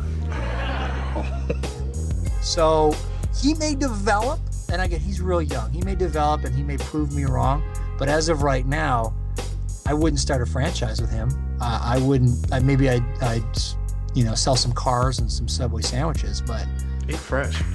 yeah, yeah, does eat fresh. So that's my guy.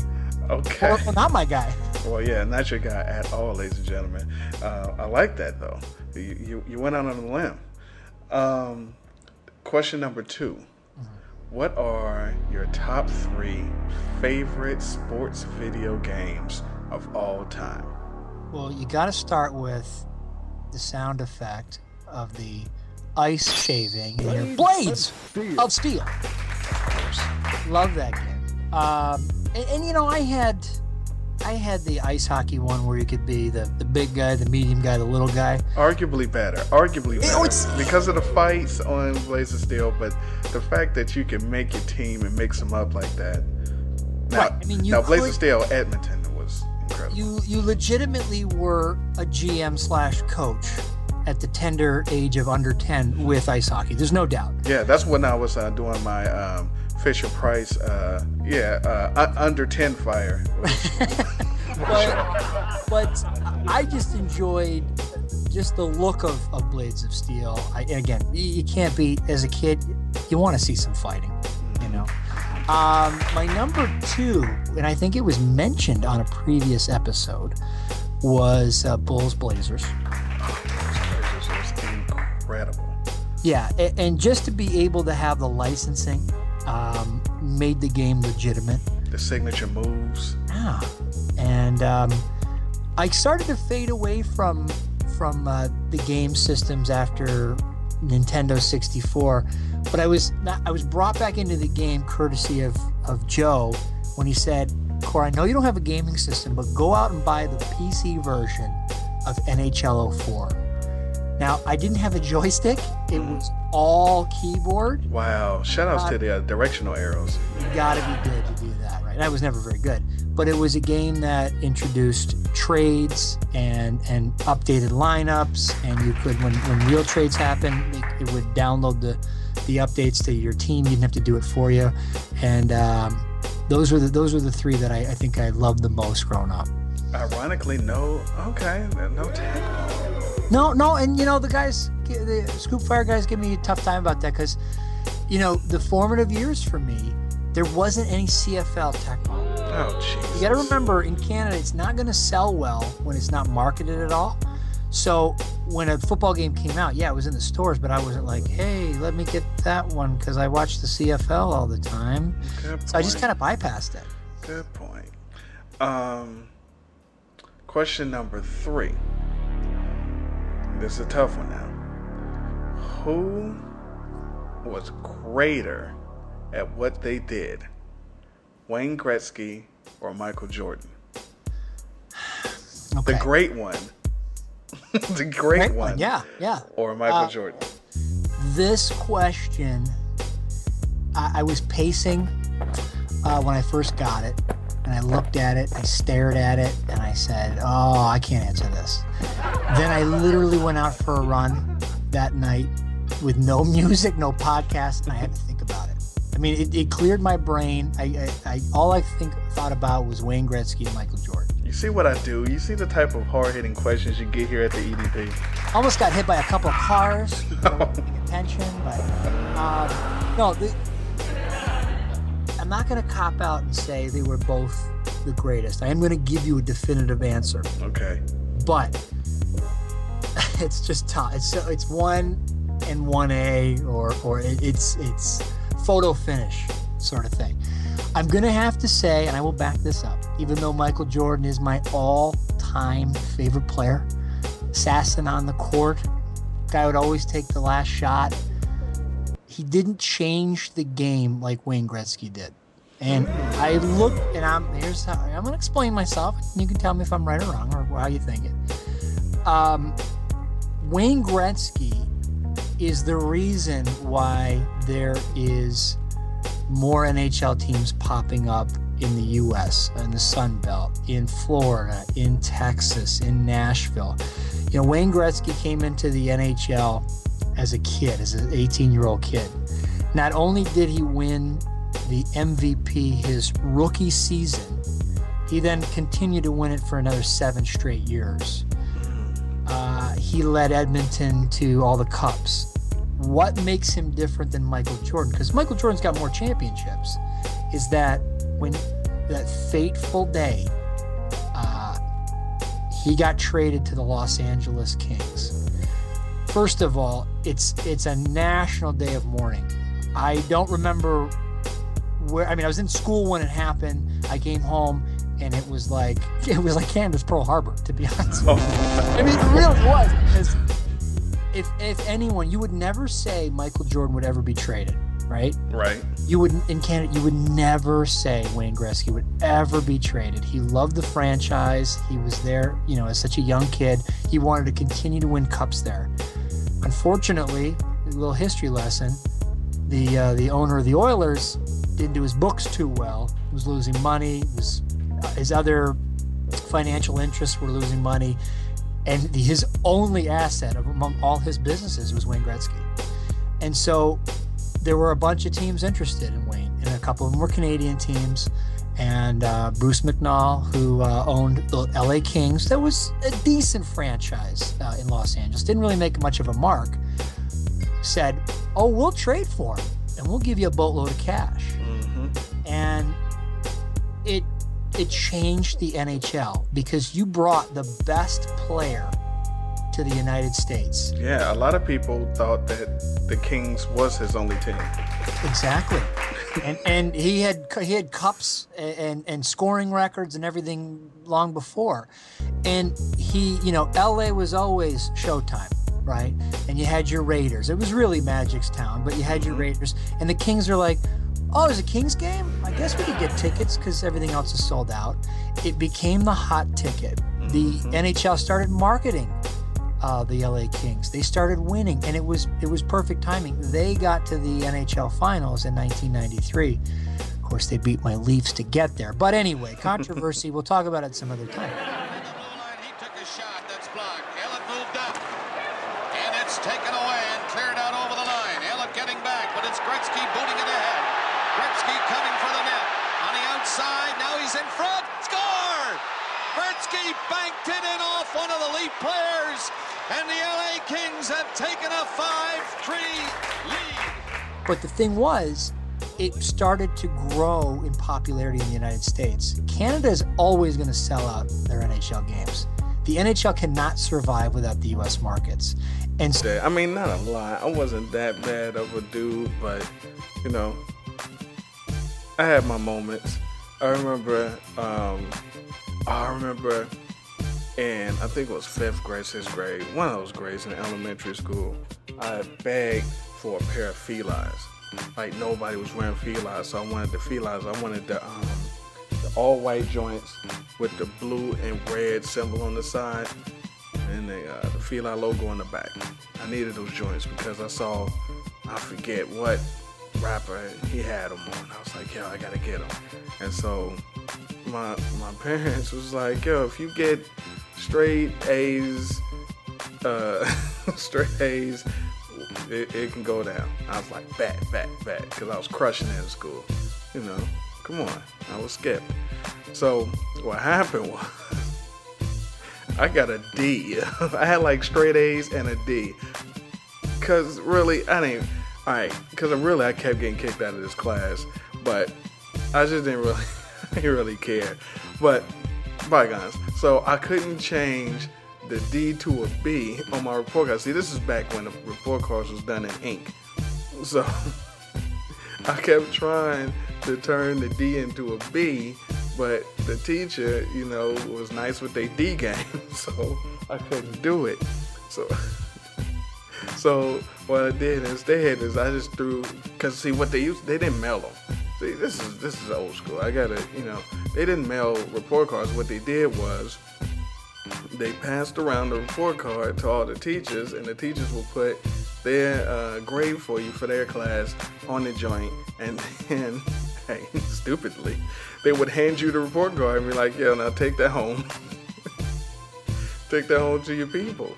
So they handed me the uh, report card, and I looked. I was like, ah. So I just put it in my locker for like two months. my uh, my mother was like, "Yo, shouldn't uh, report cards be?" I'm like, "Nah, they ain't even give them to us." And I don't know if she just got tired of me saying it or it was a parent teacher joint, but she ended up going to the school for you know to meet with the teachers or something. And I'm chilling. I'm at home watching uh, Laverne and Shirley and some shit. Uh, shout outs to Carmine Ragusa, and and she came home like, yeah, we went in your locker. I was like, oh, so uh, yada yada yada, ass whooping. so, that joint happened. I had um, in school suspension. Uh, shout out to the Breakfast Club. It wasn't on Saturday though.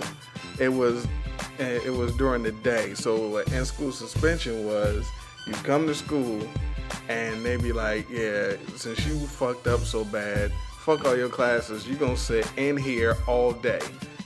so um, I forget what I did to get in school suspension.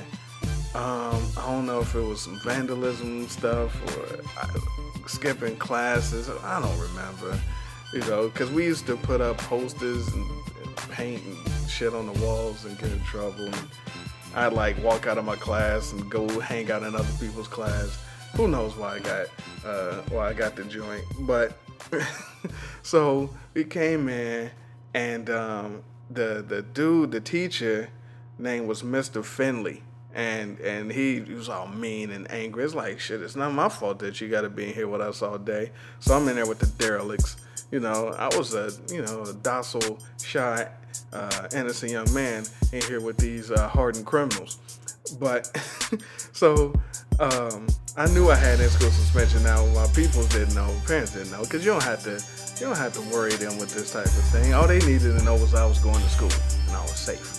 So. So we're in there, and you're not allowed to talk. You can't move. Um, when we, if you had to go to the restroom, everybody had to go to the restroom, and you had to walk like single file and next to the lockers, and everybody go, and then everybody come back. And then when it was time for lunch, we had to go before, you know, lunch. Before the bell rang for lunch, we had to go get our stuff, come back, and eat. We had no contact with nobody else in the school period until it was time to go home.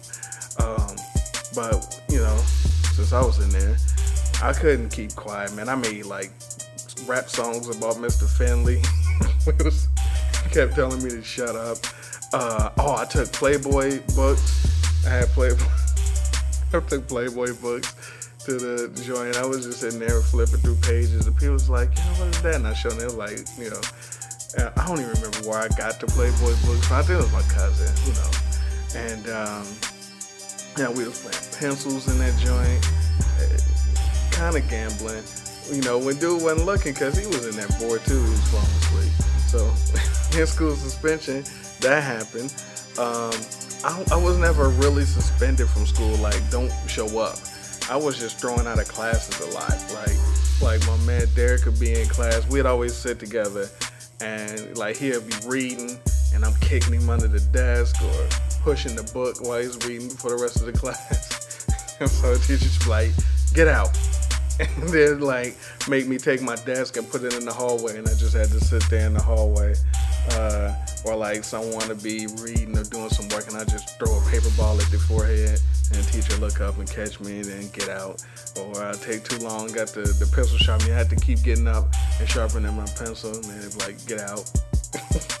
oh, and then I remember in uh, Miss, oh, what was her name? Miss Beckham's class. You got in trouble. You had to go stand in the corner and hold your arms up. You had to put your, you had to hold them up high. You had to, you had to, you had to put your hands in the air, and you couldn't put them down. If you put them down, you got like in school suspension or some shit. So you had to stand in the corner, put your back to the class, and you had to keep your hands up in the air. Yo, your arms get fatigued when you had to do that shit. That was torture. Um, see, when I went to school, they were still doing paddling. So, you know, the principal and the vice principals had paddles. I got paddled. That wasn't that wasn't sexy. I forget what I did. I think I got pushed somebody. I don't know. Uh, so I got paddled. Uh, oh, and they wouldn't let me go to the canned goods dance because I got into a fight. I'm gonna have to do another um, one of these openings. I gotta tell you about all my my school fights. so I'll, I'll do that. Oh, I remember when you get in trouble back then, they make you write like 500 times. I will not do whatever the hell, whatever the hell you did.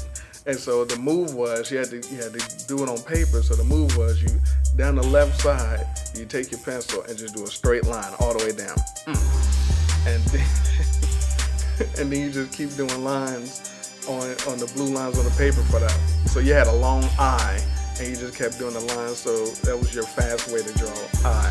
So you could do I will not uh, throw macaroni and cheese at people's uh, pizzas. Uh, so we had that. Oh, then we had the food fight. So the food fight. So we're chilling. We're chilling in the, the cafeteria, and I forget what happened, but some fruit cocktail came from somewhere and I had on something dope. I think I had on my Coca-Cola Polo. You can't mess with my Coca-Cola Polo. I either had that or some Gordon Gartrell looking shirt, and I thought I was the shit. So, and so some fruit cocktail came from the direction of my man Derek and Dante, and I was like, okay. so so we it was like hamburger day. And so what i did and this came back on me though but what i did is i took the patty and i flew it like a flying saucer and hit him in the bridge of his nose. That was that was dante. And then i think we had like uh, macaroni and cheese and then that went and and then I had like I grabbed somebody's chocolate milk and I had so I had double double pump double fist chocolate milk and I was I was slinging them at them like uh, like I had two six shooters. So I'm hitting them with the uh, with the chocolate milk. And so this is how I got got. So while I got my back turned slinging uh you know French fries and shit at, at no it was mashed potatoes. I had glopped them across the face with some mashed potatoes. I had my back turned. So what Derek did was it. this was genius. I wish it wouldn't have happened to me, but it was genius. He took he took the buns from the um, from the hamburger and poured chocolate milk on you know inside you know the bun, the the two halves of the bun. So the chocolate milk there. So he had you know each half in in both his hands. And so he came up behind me and gave me the uh, the cymbal clap on both my ears while I was uh, handling up on the other dude. It was the sneak attack. So I had chocolate, milk, bread, sour shit dripping down both sides of my head. That wasn't that wasn't so sexy. But uh, so yeah, the um, the the food fight happened, I got in trouble. I think yo, that's what got me in school suspension. See see how it all uh, comes back around. So um, yeah, that is not what we're talking about today on the show. But that's that's what happened in school and how I always got in trouble. Um, there's a lot more that I'll share with you at some point. But anyway, uh, today we're gonna talk sports. We never talk sports on the show it's not going to be current sports because I don't really care about the NBA these days and we're too far away from football season. But we're going to talk about 80s and 90s sports and video games and, and, and sports movies with, with my man Corey. So um, without no further ado, hit my theme music. Only, only you, you will what, understand, what? and appreciate, what's, what's about to happen. Now this goes out to my people's representing E, a smooth operator operating correctly. Now this goes out to my people's representing eclectic relaxation. relaxation. Now this goes out to my people's representing East Coast, West Coast, and worldwide. Rock grooves and make moves with all the mommies. E, you conceited bastard. Who rock grooves and make moves with all the mommies. Allow to introduce myself. You want the man rock grooves and make moves with all the mommy. You said I'm not to eat, you wanna make it burn.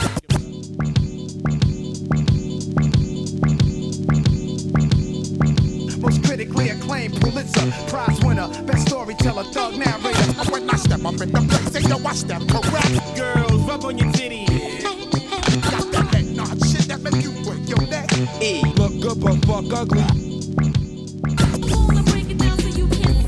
My attitude is all fucked up in real city. I got you stuck off the realness. We be the infamous. You gotta get your groove on.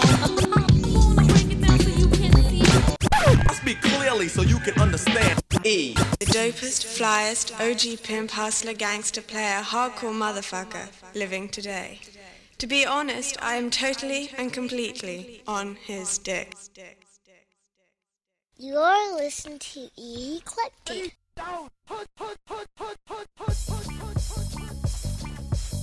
I grew up in a perfect time for sports.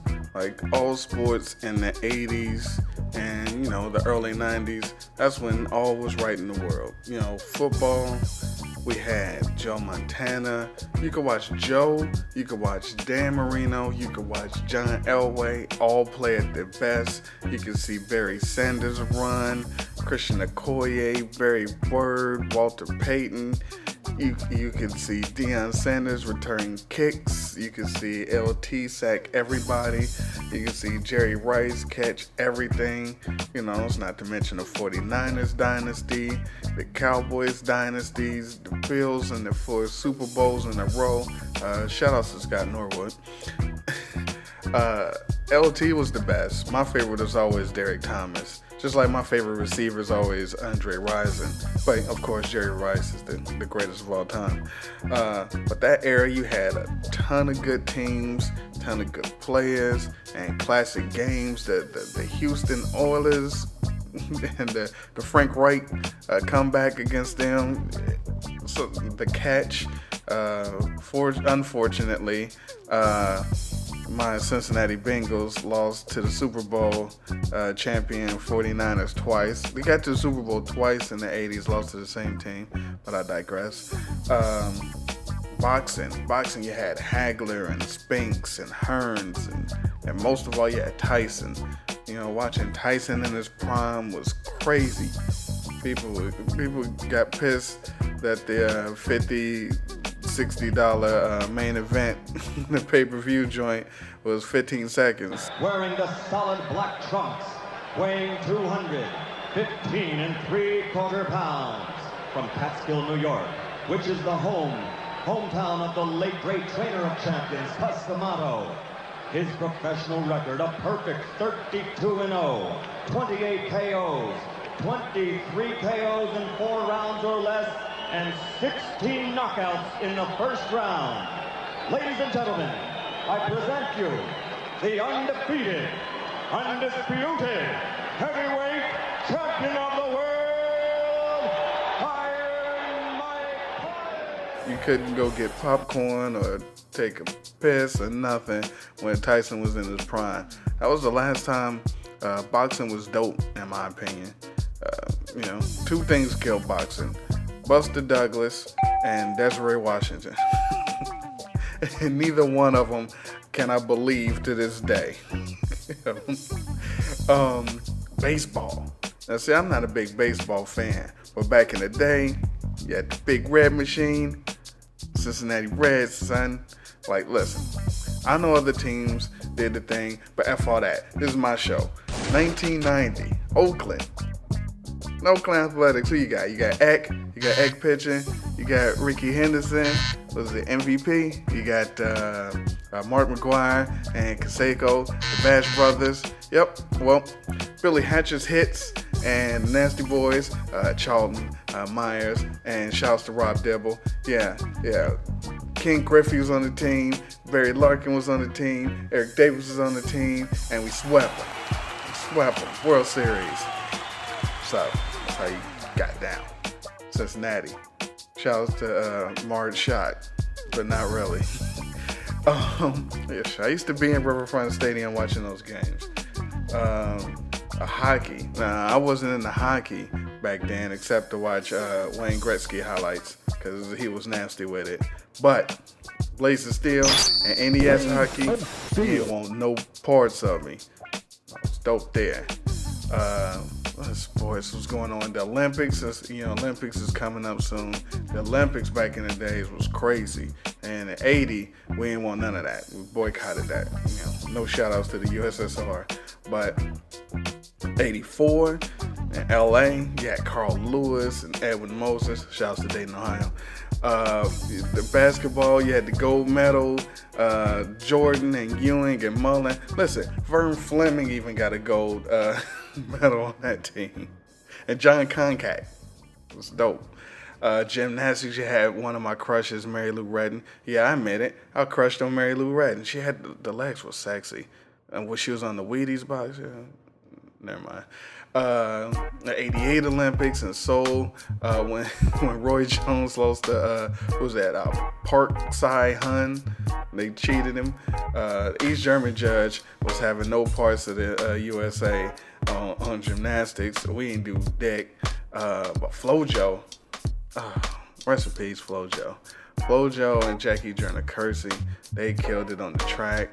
And uh, then, you know, fresh off the gold medal win in uh, 84, 88, the bums, Mitch Richmond, uh, Bimbo Coles, uh, Stacey Augmon, Thunder Dan Majerle, uh, who else? Uh, Whack ass David Robinson, Hersey Hawkins, all those fucking bronze.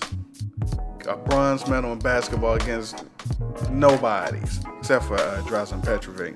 Uh, rest in peace. So, 1992, Dream Team. Zeke wasn't on it. And I think, personally, I think Dominique should have been on it. And Shaq should have been on it instead of, instead of uh, Christian Laettner. But, hey, what can you do? Put in the NBA. It was the greatest joint ever. And Barkley is elbowing people about the chess piece and beating uh, Angola by 752 points in the first half. Good times. Uh, the women. Dominique Dawes was everything. Uh, Dominique Dawes, uh, Kerri Strug, Betty Okino, Shannon Miller, Kim Zmeskal. Remember those. Uh, they were on the uh, gymnastics team, killed it. Uh, my other crush, Gail Devers, she was, oh, she tripped on that hurdle. That hurt. But Gail Devers was in there. So Olympics was dope back in the day. Um, tennis. Now, tennis is technically my third favorite sport. I think, yeah. It would go football. Actually, now it might be second because I don't really care about basketball except for March Madness. So it might be second. I love tennis. I can't play, but you know, I was nice. I was nice on the video games. But back in the day, you had everybody: McEnroe, Ivan Lendl, Bjorn Borg, uh, Edberg, Connors, Agassi. You even had uh, Goran Ivanisevic. he was dope. Uh, women, yeah, Steffi Graf and Martina and Shriver and Evert and another one of my crushes. Notice most of my crushes are all athletes. Gabriela Sabatini. Yo, Gabriela Sabatini was like a five tissue tennis player. to watch her games, like, yo. And, you know, you had the, that was when um the, the Williams sisters at first started to pop up too, and they were still wearing the, uh, the minute rice and puka shells in there. uh, oh, and they had that, um, Lendl versus Evert tennis game on uh, Nintendo on the NES. I used to play that game every day because you could go and play the Opens and Wimbledon, and you, they kept stats. That was dope. So I did that. Uh, then you got basketball. Now I'm not gonna talk much about basketball because there's a Cold Slither show covering a lot of the old school uh, things that happened in basketball back in the day, but when you grew up in the 80s, you were fortunate to see the Lakers versus Celtics, which meant Magic versus Bird and, and Bird versus Chuck Person, the rifleman. Shout outs to the rifleman. They used to go at it. Uh, Magic and Zeke, Isiah Thomas, uh, Dominique Wilkins and uh, Barkley. You had the Bad Boys in Detroit, the, the Jordan rules. Um, uh, when the dunk contest and the three point contest was real. Shout outs to the uh, Schick Legends game and the ITT Sheraton shootout and the Gatorade Slam Dunk contest. Those are the sponsors. I mean, the dunk contest, it would really match people up. They would have, you know, and people actually wanted to be in it. Shout out to Dr. J and Larry Nance. Um, and the three point shootout, they used to use both rims. They had people shooting at the same time. That was crazy. So, you know, I'm not even touching, you know, the, the sports movies and how hard we hooped back in the day. Um, the video games. You had Double Dribble and Tecmo Bowl and the Madden series that just started. All the great joints on the Sega Master System, bases loaded, RBI baseball. Yeah, we're gonna talk about a whole bunch of this stuff. Um, I'm gonna have Corey Chapman from the Madman podcast, the Madcast, and Underscoop Fire. He's gonna he's gonna come through, and we're gonna talk sports and and sports movies and and sports video games and a whole bunch of sports sports sports from back in the day. I don't really care about the current stuff, so you know we're gonna reminisce on the yesteryear. So Devin, tell them what it is. This is the EDP. Let's get it. After the message, we'll be right back. When you really want to get into the game, get Tengen RBI Baseball. The only video game licensed by the Major League Baseball Players Association for your Nintendo. It's you and the pros for Roger Clemens Peter. Flash Vince Coleman the steal sign.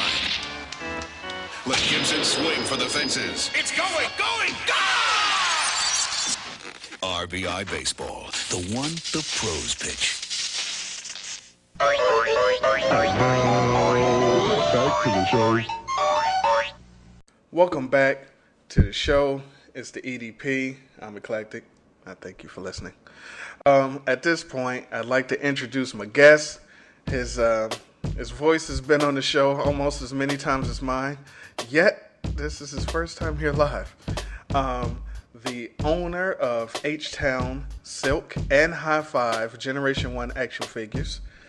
The uh, the Red Lion of the Underscoop Fire Voltron. That's the uh, right arm and the right hand. Uh, the man who taught Peggy Olson all of her theater tricks. At Chapman Runner on Twitter, Mr. Corey Chapman. Eclectik. Can I can I ask you a question? Uh, sure, Corey. Are you Scoopala? Ladies and gentlemen, the man, the voice that you've heard on countless, countless shows, right here live. I got a brand new sound right drop. off with it. Yeah, I got a new drop. My uh my my Corey Chapman drop is one of the most used on here. Uh, we're gonna put that up in the Hall of Fame with the crickets and the ding. Oh, I hope there's no crickets on this show. Oh well, well, I guess we'll pressure. see. Yes. Uh, so, what took you so long to get on the show? Well, uh, it's been a it's been tough for me to track down all five members of the Silk action figures. I've had H Town forever because they're on every shelf, but Silk was the tough one, and I couldn't come on the show without having those. Yes, that. Yes, um, I like the ones with the um, knocking boots battle armor. Right. Yeah. Uh, Shazam's my favorite. Um, Not Dino. Don't care for Dino. No. No. Shazam, GI a little bit here and there. Comes with the uh, the baseball bat accessory. GI with the baseball bat. Not to be confused with peanut butter and jelly with a baseball bat. no, absolutely not. Yeah, please don't. Um, um, we will uh, soon, very soon, uh, talk uh, 90s R&B. But today, um, you're, you're breaking ground here because this is my first uh, show where I discuss sports. Okay. Well, um, there's no pressure then. No, absolutely not. Um, so, uh, those of you listening, if this sucks, uh, direct all email to underscoopfire. Yes, and we will immediately throw it in the trash and pretend we read it. Wow.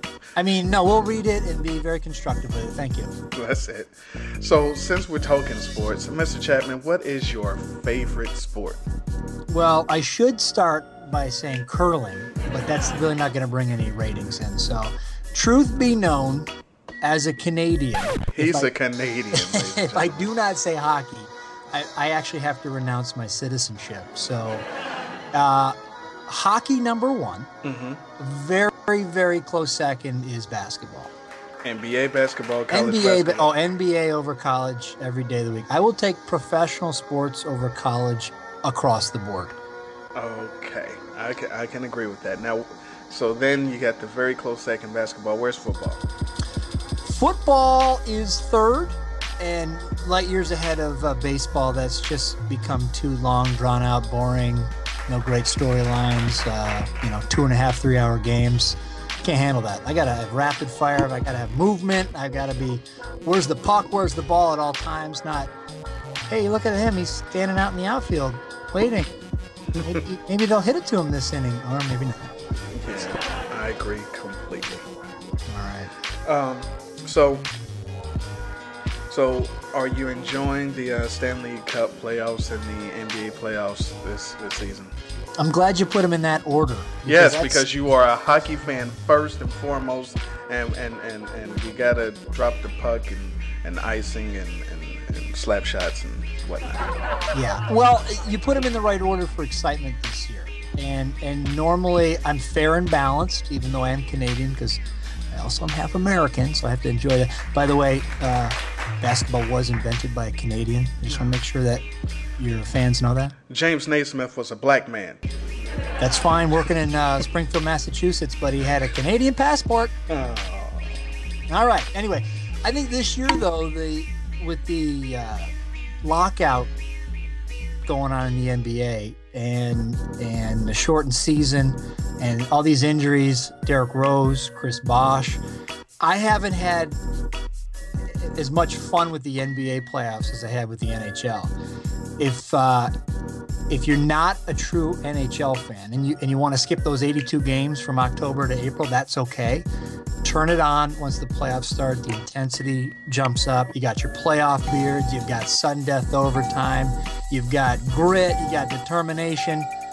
And then when those games are over, flip over to the NBA and and watch somebody dribble out the clock for 20 of the 24 seconds. Oh, not to mention the uh, 17 to 20 fouls when there's uh, eight seconds left. Right, and and uh, you know, D Wade going to the line 28 times. Uh, uh, you, you got uh, Chris Paul. Uh, God bless him in LA, but uh, swept right out of the, uh, the the playoffs this year. You know, the Spurs are running rampant, and I don't know. It's just it hasn't been really much fun. Now, of course, this is coming from a guy who's lives and bleeds, uh, you know, red and black, uh, the Bulls. So after game one, the first round, I was like, okay, time to tune back into the NHL playoffs. I think we're all done here. But uh, Yeah. but I think this the NHL is there's a certain intensity about the playoffs, um, and the thing that stands out the most is what they're playing for. Uh, you know that cup. I mean, Yeah, big punch bowl. How embarrassing? Wait a minute. How embarrassing is it to win the NBA Finals and hold up that trophy? There's nothing wrong with that trophy. Oh, that trophy has to be weighted down so it doesn't tip over. Okay, good point.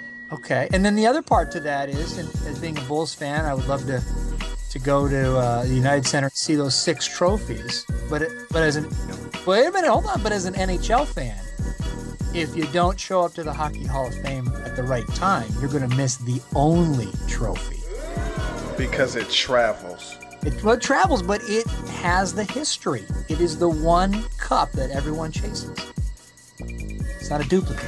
So what happens when it, it's all scribbled over? Well, they remove the rings and they remain a, a permanent part of the, uh, uh, the Hockey Hall of Fame. So I think right now the teams in the 1920s are about to come off the ring, but uh, they just continue to add new rings to it. Yeah. I guess that's. Now I watched the Caps. I, I had fun watching the Caps. It was it was it was a shame that they lost. See, the nice thing about the Caps, okay, and, and you know, uh, Mr. Howie Decker at Howard the Deck uh, is uh, become a fan of the team the last few years. And going into the playoffs, he was all bummed out, eight seed, you know. He said, "Oh, we're going to be out. We're going to be one and done." And I said, "You're not." I said, because the last four or five years, you've been a one, two, or three seed with a lot of pressure on you. Guys had a tough year, down the down the pole, right down to eight, and no pressure, and they just started winning hockey games and winning hockey games, and almost almost made it to the conference finals. So they had a good they had a good uh, postseason run. I suppose you're right. Yeah, I mean it, it was it was exciting around here. So I mean you you'll have that. Um, so we're talking sports. What I'm gonna do is a rapid fire uh, session here. I'm gonna name a sport, and you name your favorite team and your favorite player of all time. Okay. So uh, obviously, since you're a Bulls fan, uh, Bill Wennington, but we'll get there. Hey, stop, Luke Longley. Oh yes, sexy Luke, cool hand Luke. Went down under. Yes. Um, uh, football, and this is American football.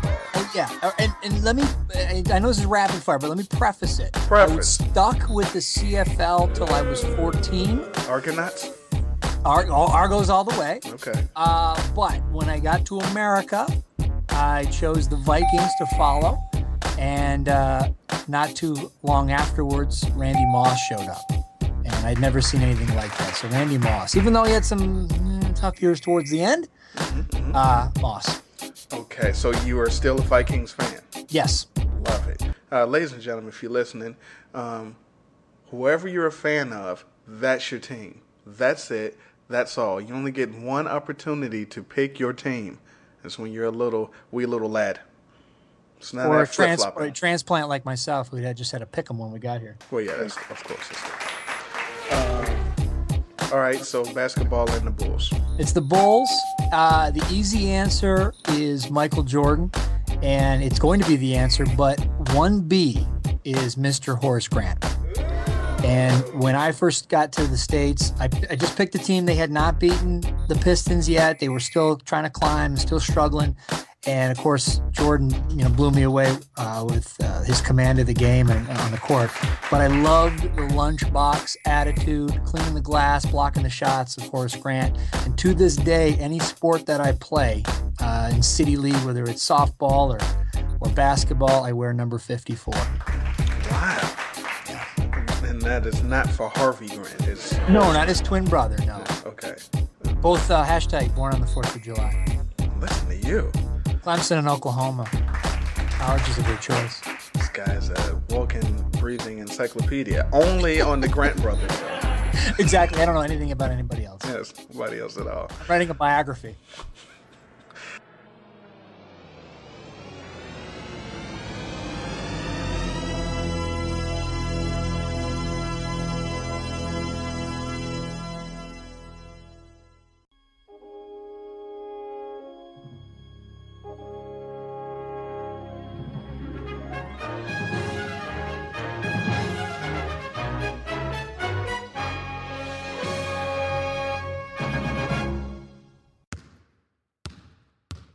Ladies and gentlemen, uh, Paramount Pictures presents The Grant story. In a time where twins were not allowed to play organized basketball, Give me back my goggles. two brothers defied the odds and both made it to the NBA. Oh, I got drafted by the Bullets. One faded away, yes, with the Bullets. The other rode the coattails of Michael Jordan and Scottie Pippen all the way to three finals. Then decided to take the cash and run and join the Orlando Magic and was never heard from since. Rated PG 13. Coming in theaters near you, I think this is going to take out the Avengers. yes. Um, Open a solid number eight. Yes. Or nine for the four plus five. Um, baseball. The boring. Toronto Blue Jays. Uh, only team I knew growing up, and Freddie McGriff, crime dog. No Montreal Expos. No, no, no. As someone from Toronto, you hated everything about the uh, province of Quebec. Okay. Okay. So no. Fair enough. Um, and hockey. Oh, this hurts the most to say because it's been uh, 45 years since they've taken home the cup. But uh, my beloved Toronto Maple Leafs and uh, my favorite player, uh, early 90s, uh, grinder, score goals, get in fights, win win hockey games all by himself. Dougie Gilmour. Dougie Gilmour. Okay, I like that. I like that. Um, if I were playing this game, um, you know, I'd go Bengals, and Yes. then I would go. Um, early '80s would be the Lakers, but I'm a Sixers fan. Baseball, of course, the Reds, and um, hockey. I guess now the Caps. Um, But I was, you know, who I liked? I liked the Minnesota North Stars. Nice. That's what I used to like. 91 finals against Pittsburgh. Yes. Picked up and moved on to Dallas. Yeah. I even had a had a jersey. I had that jersey and I had a Hartford Whalers jersey. Oh, the whale. I love the whale. That was a kick ass logo. It's a great jersey. And then their minor league team was Binghamton, Binghamton Whalers. So just take the take the insignia and flip it to a B instead of a W. It's the same exact thing. It was awesome. Oh, that's nice. That's nice. Yeah. Um, so your favorite sport memory or, or game or series of games that stick out uh, when you were growing up? All right, so we're we're coming. I should say something about the NHL, but I'm not going to. We're coming up actually on 20 years on this particular game. It was June 14th, 1992. No, promise you, I didn't remember the date. I had to look up the date, but I did remember uh, the game in, particular, where I was, what I was doing, all that jazz. And it was Game Six of the uh, the finals against the Blazers, and uh, with the Bulls. And they were at home trying to uh, close it out. They had won their first title in LA, and I remember being a young guy in high school. I actually didn't get to watch them close out in five because they were playing in LA and it was late, and my mom wasn't having it. So I had to watch highlights and get the DVD, you know, six months later. So going into game six, I felt that the Blazers were hanging in there. The Bulls had to close out. We could not go back to Portland. It ju- it just wouldn't be good. We wouldn't win this uh, finals. And so they go into the fourth quarter and they're down. They're down by like 15 points. I'm watching the game and I'm like, ah, that's it. We're done. We're done. We got something's got to, you know, George's got to do something here if we're gonna get back in this. He wasn't having a particularly great game, not a terrible game either. But so they come out for the fourth quarter, and I'm eyeballing jerseys. I'm going, there's Pippen, Bobby Hansen. Wow. There's Stacey King, University of Oklahoma. Okay. There's Cliff Levingston. Okay. Oh, there's MJ. He, he's on the bench. Phil, Phil Jackson. Phil, you just won a title last year. Let's not let, let's, let's not go into your head, okay? You've got one, pal. Let's. I don't know how many you're going to finish with, but you got one. Cut to the future, eleven. Uh, right. What are we doing here? Now Pippen's out there, and that's great, but Pippen's always been number two, even way back then. And I said to myself, okay, uh, either this man is a genius, or we're throwing in the towel at home, saving our starters, giving him some rest, go all out in game seven. Now, Eclectik, this is why I'm not an NBA coach, because I have no idea what I'm talking about. but I said, all right, we'll give we'll give we'll give Jordan a couple minutes on the bench. This is fine. As the game progressed, the fourth quarter progressed, and they started chipping away at the lead, and the crowd was getting into it. Uh, I don't know if it was Marv Albert or or, or Matt Guokas or whoever else was with them on the telecast kept saying, "Well, Jordan's got to come in in the next minute," and I'm like, "Don't you dare touch a thing! This is working right now, dude. Chipping away, chipping away." And I go, I'm saying to myself, "Am I telling Phil Jackson not, Not to, to Jordan. the game back in?" And he came back in like like Bobby Thigpen closing out uh, uh, a White Sox game in the early '90s. Wow. Jordan got up and took the warm, you know, warm ups off. I went, "Oh, we got this!" And they they ended up outscoring the Blazers 33-14 in that final quarter. And I never doubted Phil Jackson, Michael Jordan, or Scottie Pippen ever again. you got Stacey King grabbing your rebounds in the fourth in a clinching game Yeah. either again you either are a genius or uh, you're an idiot and again uh, props to uh, phil jackson for his 11 rings he needs another hand to uh, display all so Yeah, and rumors has it, uh, uh, New York Knicks. Uh, you know that's been a rumor for a few years now and uh, i don't know if he gel with Melo I saw what you did there. let me write that down Yeah, there's always room for that. There's always room for that, yeah. You know, here's the thing with uh, Phil, though. Phil needs to show up to a team that's already built and ready to go. I'm glad someone this. As as great as a coach he is, let's be honest. Jordan, Shaq, Kobe. Yeah, no, I agree. And the other thing is, is that uh, watching the the Sixers uh, the last couple of nights against the the Celtics and even against the Bulls winning, they had said the stat that Phil Collins is Phil, Phil Collins. Phil Collins, ladies and gentlemen. Um, I'll, I'll never forget the day that I was uh, watching Allen Iverson uh, play, and I looked to the bench, and he was being coached by Genesis. Well, no, it was Peter Gabriel by so it was Peter Phil Collins. Gentlemen, That has got to be hashtag. yes. Anyway, Dougie Collins, excuse me. And they said they kept marveling at how great of a coach he was. And all I could think of was he hadn't won a playoff series since 1988. And at the time, he had a guy named Michael Jordan. So it was kind of a built in sort of thing. Yeah. But uh, Phil Collins would have coached the hell out of the Sixers this year. Yeah, and they would have had a slamming beat to come out in warm-ups. In the air tonight, every single time. But he would bring the drums right out. Definitely. Uh, mid mid-court. Absolutely. So I think the thing with Phil is Phil is quote unquote retired, but if you put a decent team together, he may coach it. Heat. Um, so you never know what could happen in the offseason. Miami. And really, like, you know, I don't know about the Knicks. Well, it was just, I guess it's because um, he um, once played there, I suppose. Oh, uh, yeah. I mean, the it would be a storybook ending to his career, but I think But it he- wouldn't end with a title.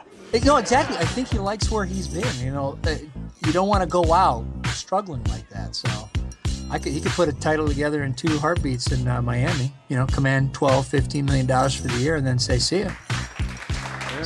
Who knows? You're right. Um, I think um, outside of the um, Magic Johnson um, sky hook across the middle against the uh, Celtics to win the game um, in the 80s, my other favorite game is the uh, Reggie Miller Knicks game. The uh, 8.9 105.99, seconds. 18.7 seconds left.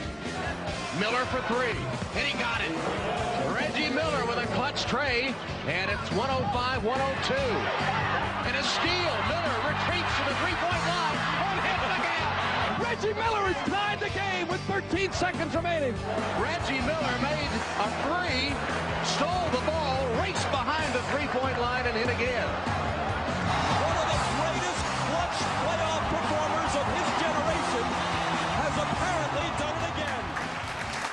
That, well, that's just, that's just great because it happened against the Knicks. that too, and That and it, it happens against the uh, it. it happens against the uh, Knicks and uh, Spike. Spike, yeah. I mean, my favorite thing about the 90s in, in basketball were the Pacers, the Knicks, the Heat, all these teams that, you know, in 20 years, and you say, no, no, no, the Knicks were really good in the 90s. And then someone looks at the stat sheet up and they go, didn't win any titles. You, had, you had the Bulls bricking them out right there. So uh, that's my favorite part because there were actually good Pacer teams. Oh, that that was a great Pacers team. Remember Chuck Person, the rifleman? Rifleman? Yes. Um, yeah, Rik Smits. Yeah, that shrimp.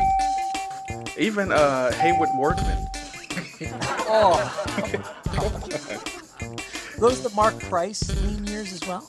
Yeah. Uh-huh. Okay. Yeah. Chris Mullin's final couple years. Yeah. Yeah. I forgot he even went there. Oh, those were those were good times. Didn't they have uh, Theodore Blue Edwards at some point? Perhaps didn't he play for everybody at one point? I think so. Um, most notably the Jazz. But um, yeah, I hated the Jazz. Shout outs to Mark Eaton. Mark Eaton, Olden Polynice. Wow. Oh, and um, uh, um, for the uh, the who was the the the Jordan before Jordan in Chicago? The Jordan before Jordan in Chicago. Orlando Woolridge. Oh come on, Charles Oakley. No, Orlando Woolridge was the guy.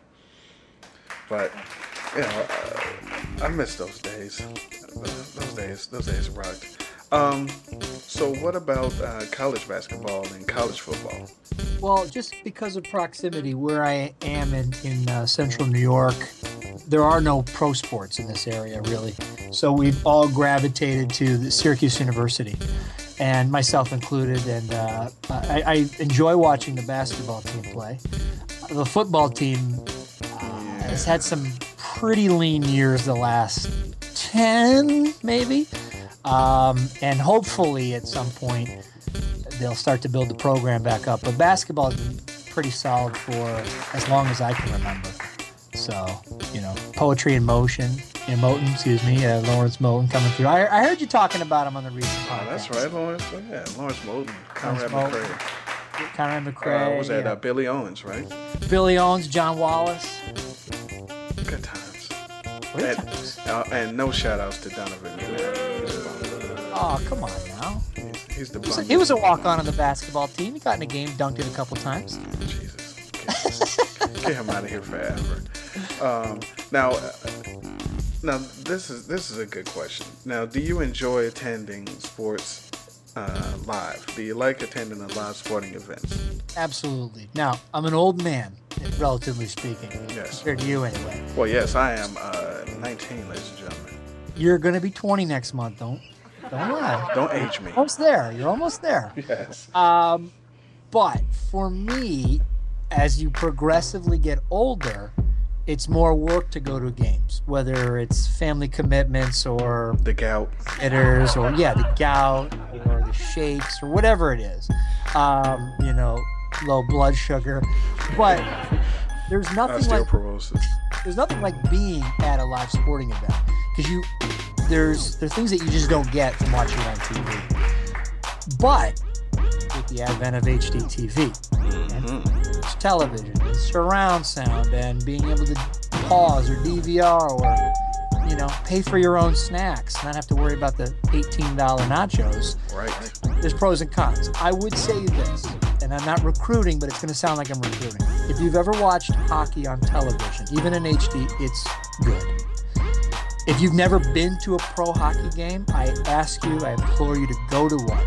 Because then when you get back and you're all fired up and you want to punch somebody in the face, um, then you you will start watching it more on television. There- I'll never forget one of the first games as a kid I went to. It was a, it was against the North Stars. Ah. Story. It was a preseason game. My dad took me. Leaves. I, I, I'm. I would never hurt a person in my life. I would never. Because first of all, because I'm not very strong. But And uh, you're I can Canadian. run. I can hit and run. But I, I'm, I was the playing hockey. I was the playmaker, passing, and never a guy who would get into trouble with the opposite team. Got we were at the game, first game, fight broke out in front of us. I don't know what came over me. I stood up and I started cheering like, like you know, beat the crap out of him. And I'm like, my dad looks at me. He's like, and I go, I don't know. It, it just happened. And so it's something that you need to experience live to really enjoy the game. The goals, the, the, the, tape to tape passes of the puck, uh, the goalies uh, yelling at their the defensemen, the the coaches yelling out line changes, things that you don't get on television. So I would definitely, uh, definitely take in a live uh, game, and at any level, pro, minor league, college, high school. It's an experience. Hmm. Okay, so what about uh, basketball and football? We won't even discuss baseball live. Yeah, I mean, I've been to enough baseball games. If I'm ever, if I'm ever ever having a tough time napping on a Sunday afternoon, I just go to a baseball game, and I just catch my Z's right there. Um, I have, I've actually, unfortunately, never been to an NFL football game. Oh, sounds like you need a road trip to uh, check out the Jets and Tim Tebow. Uh, I mean, I think I could probably get to a Bills game a little bit quicker. Oh, good point. So, or or come down and we can see a Bengals game. Something like that. Damn right, see a Bengals game. So, so I've seen a bunch of college football, and it's it's good, you know. But that's something I would trade off to watch on television. That's fine. Did you ever get to see Jordan play live? Yes, I saw him twice. I saw him. He actually came uh, in 1991. He came, yeah, like he was tour uh, with Bill Collins. That's right. Open for him. No, uh, ladies and gentlemen, hashtag callback. The Bulls did a uh, preseason game at the Syracuse Carrier Dome, either 91 or 92. I want to say 91, just after Derrick Coleman was drafted uh, and started playing by uh, playing with the Nets. Oh, shout outs to DC and Kenny Anderson. Yes, it was uh, it was preseason, so it kind of doesn't count, but it does. And the highlight of the game for me was uh, uh, MJ took a pass with about a second left at half court, uh, going into halftime, and hit the shot. And then, so that was in '91, and then in 2001. Um, my brother, my father, and I went up to see a Leaf game. This is this is this is Toronto in a nutshell. Okay, we went to Toronto uh, Saturday for a Leaf game, and the Wizards were in town on Sunday to play the Raptors. I I uh, legally scalped a ticket for the Leaf game, and it, the price was through the roof, and I was in the last row. We were the three of us were in the last row. Prices you wouldn't pay for really anything, but because it's such such a hardcore hockey town, you, pay whatever they tell you. You don't you don't you, you don't no questions asked. you, yeah, you, you just go okay because the next guy will buy your ticket if you don't buy it. So we watched the game, had a great time. Uh, next day we were like, "Oh, the Wizards are Wizards are in town. They're playing the Raptors at uh, one o'clock. You guys want to see if we can get some tickets? We didn't really even care. We're, okay, let's check it out. We go. the game was at one o'clock. We showed up at ten after one, and a guy came up to us like, "I will pay you to buy these from me." Shirts, I will do because nobody was buying tickets. So we got we got to see Michael Jordan in 2001 for uh, ten dollars a ticket. Wow. Good seats. Um, the Raptors won, and the sad part about it, the the poetry or the lack thereof was Jordan had a chance to uh, tie the game as as the time expired, and he he missed the shot. I was like, oh, the crowd's into it, but this is a real tough way to watch my hero and in that god awful jersey. But uh, so I did see him play.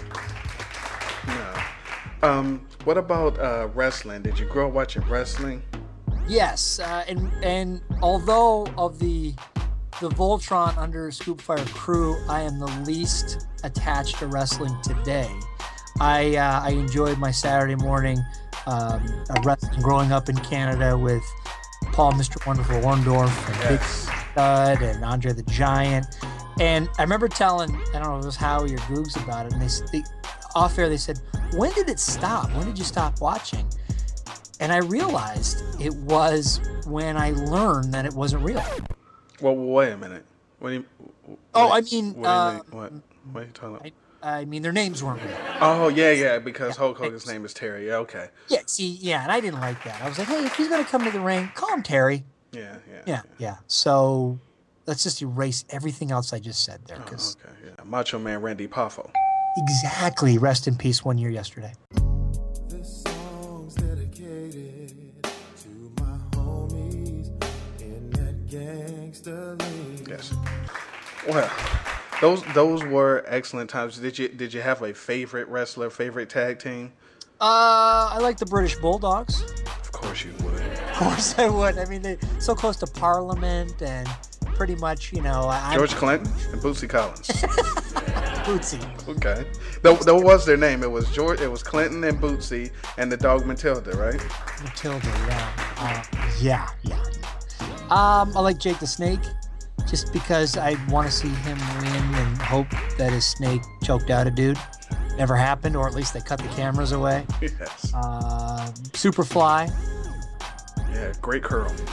and then you know, and I, I made this comment to uh, the USF crew. My problem with Saturday Morning Wrestling was was that Hogan was the main attraction, and every week I got sucked into thinking that he was going to come out and actually wrestle.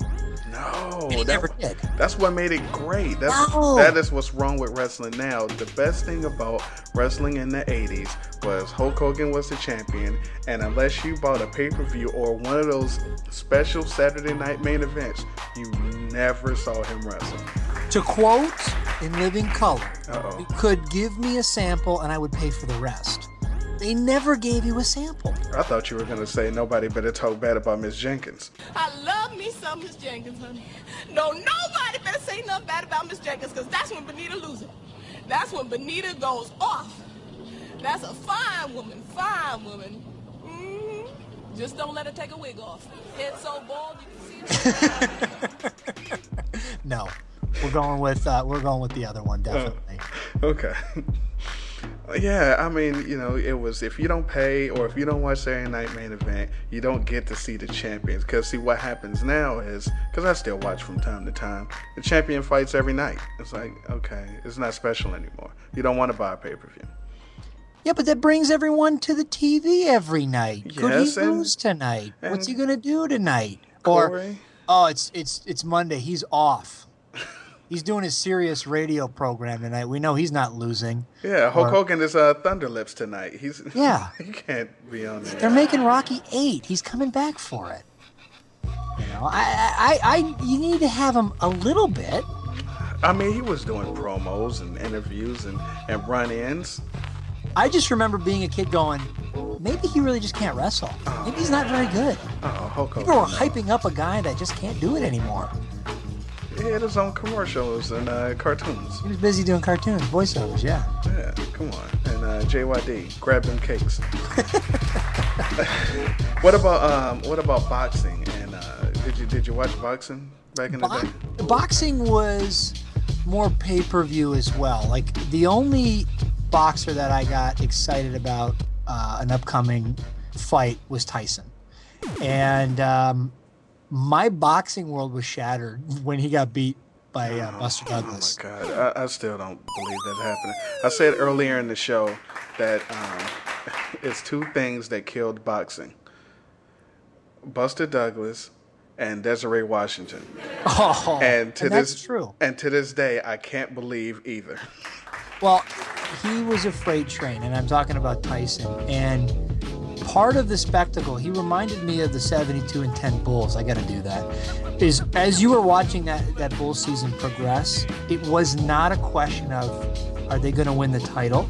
It was going to be who are they going to beat in the finals, how many playoff games are they going to lose, and are we going to get to 70 wins? And I felt the same way with Tyson. As, as you watched his early fights, it really wasn't, is he going to win this fight? It was, is this knockout going to be in the first or second round?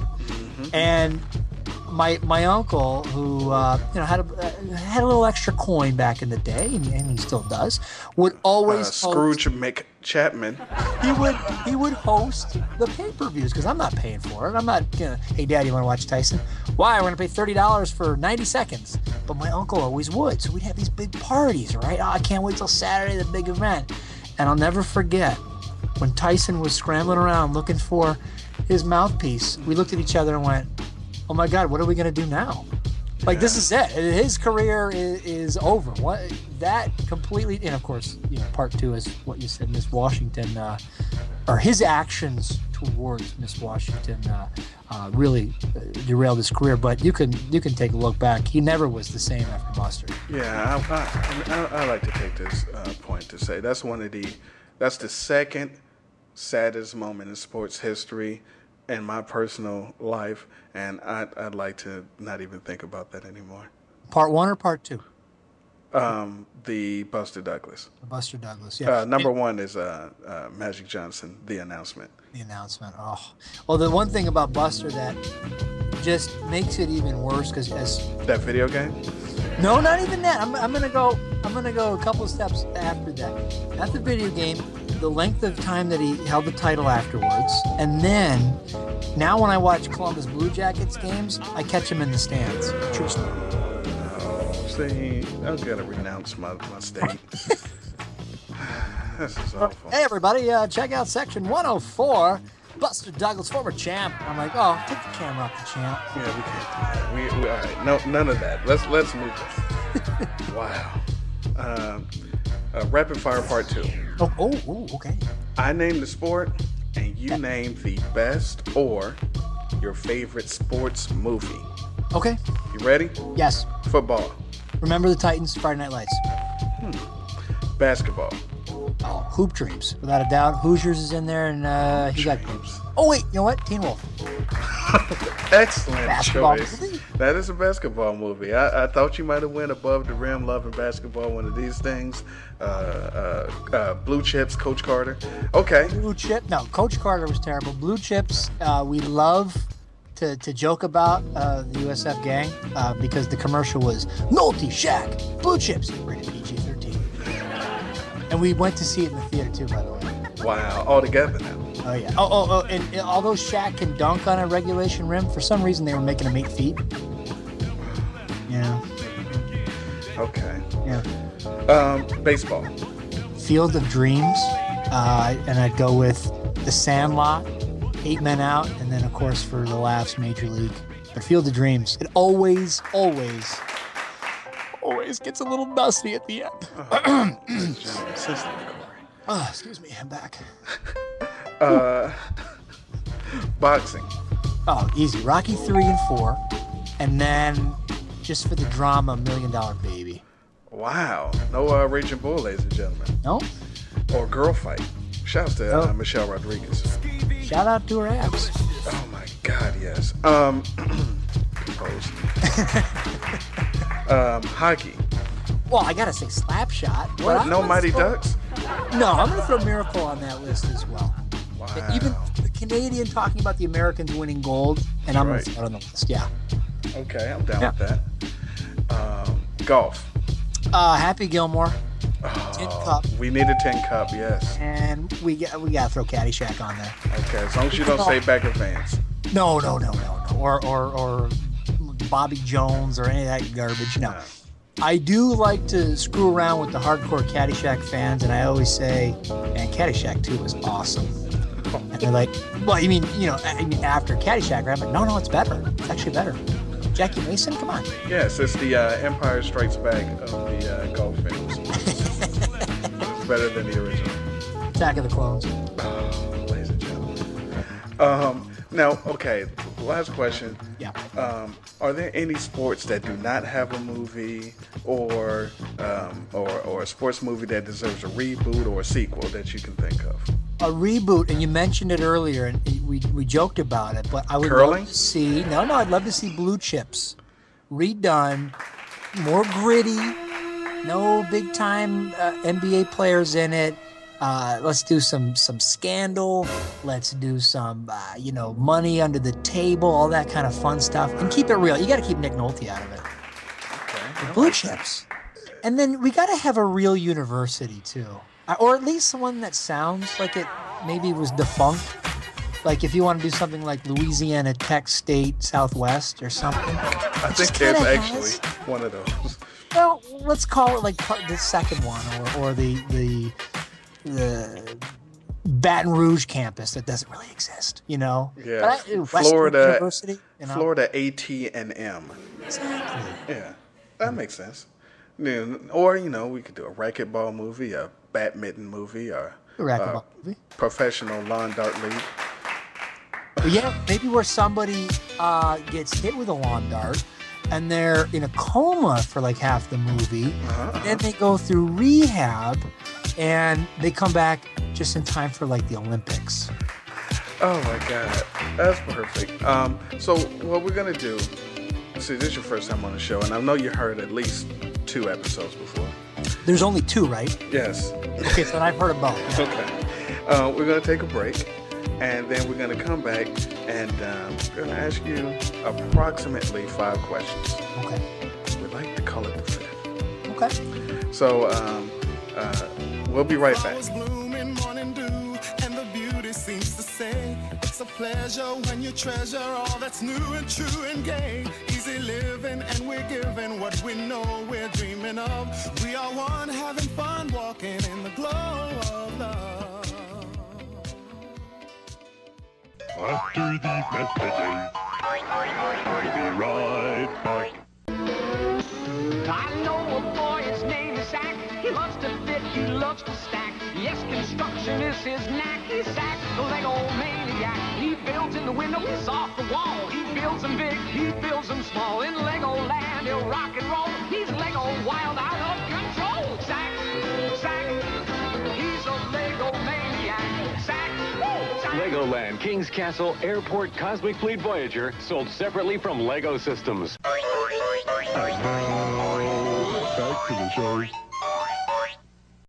Welcome back to the show. Uh, this is the Sports Spectacular. we're, we're talking sports here. Um, I'm with um, Mr. Corey Chapman of uh, the Madcast. Ladies and gentlemen, if you if you enjoy uh, the TV show, the television show Mad Men, you must listen to the Madcast uh, podcast. It's excellent. Um, and Underscoop Fire, the Voltron, the Red Line is here. The uh, the one of the members of the Underscoop Avengers. You got uh, see what's uh, Captain Canada, the first Canuck, and then you got uh, the mighty the mighty Hal, uh, the incredible Kadowski, um, Iron Tank Tanky Stark, and uh, Hulk Point Joe. I believe is the uh, is the Underscoop Avengers.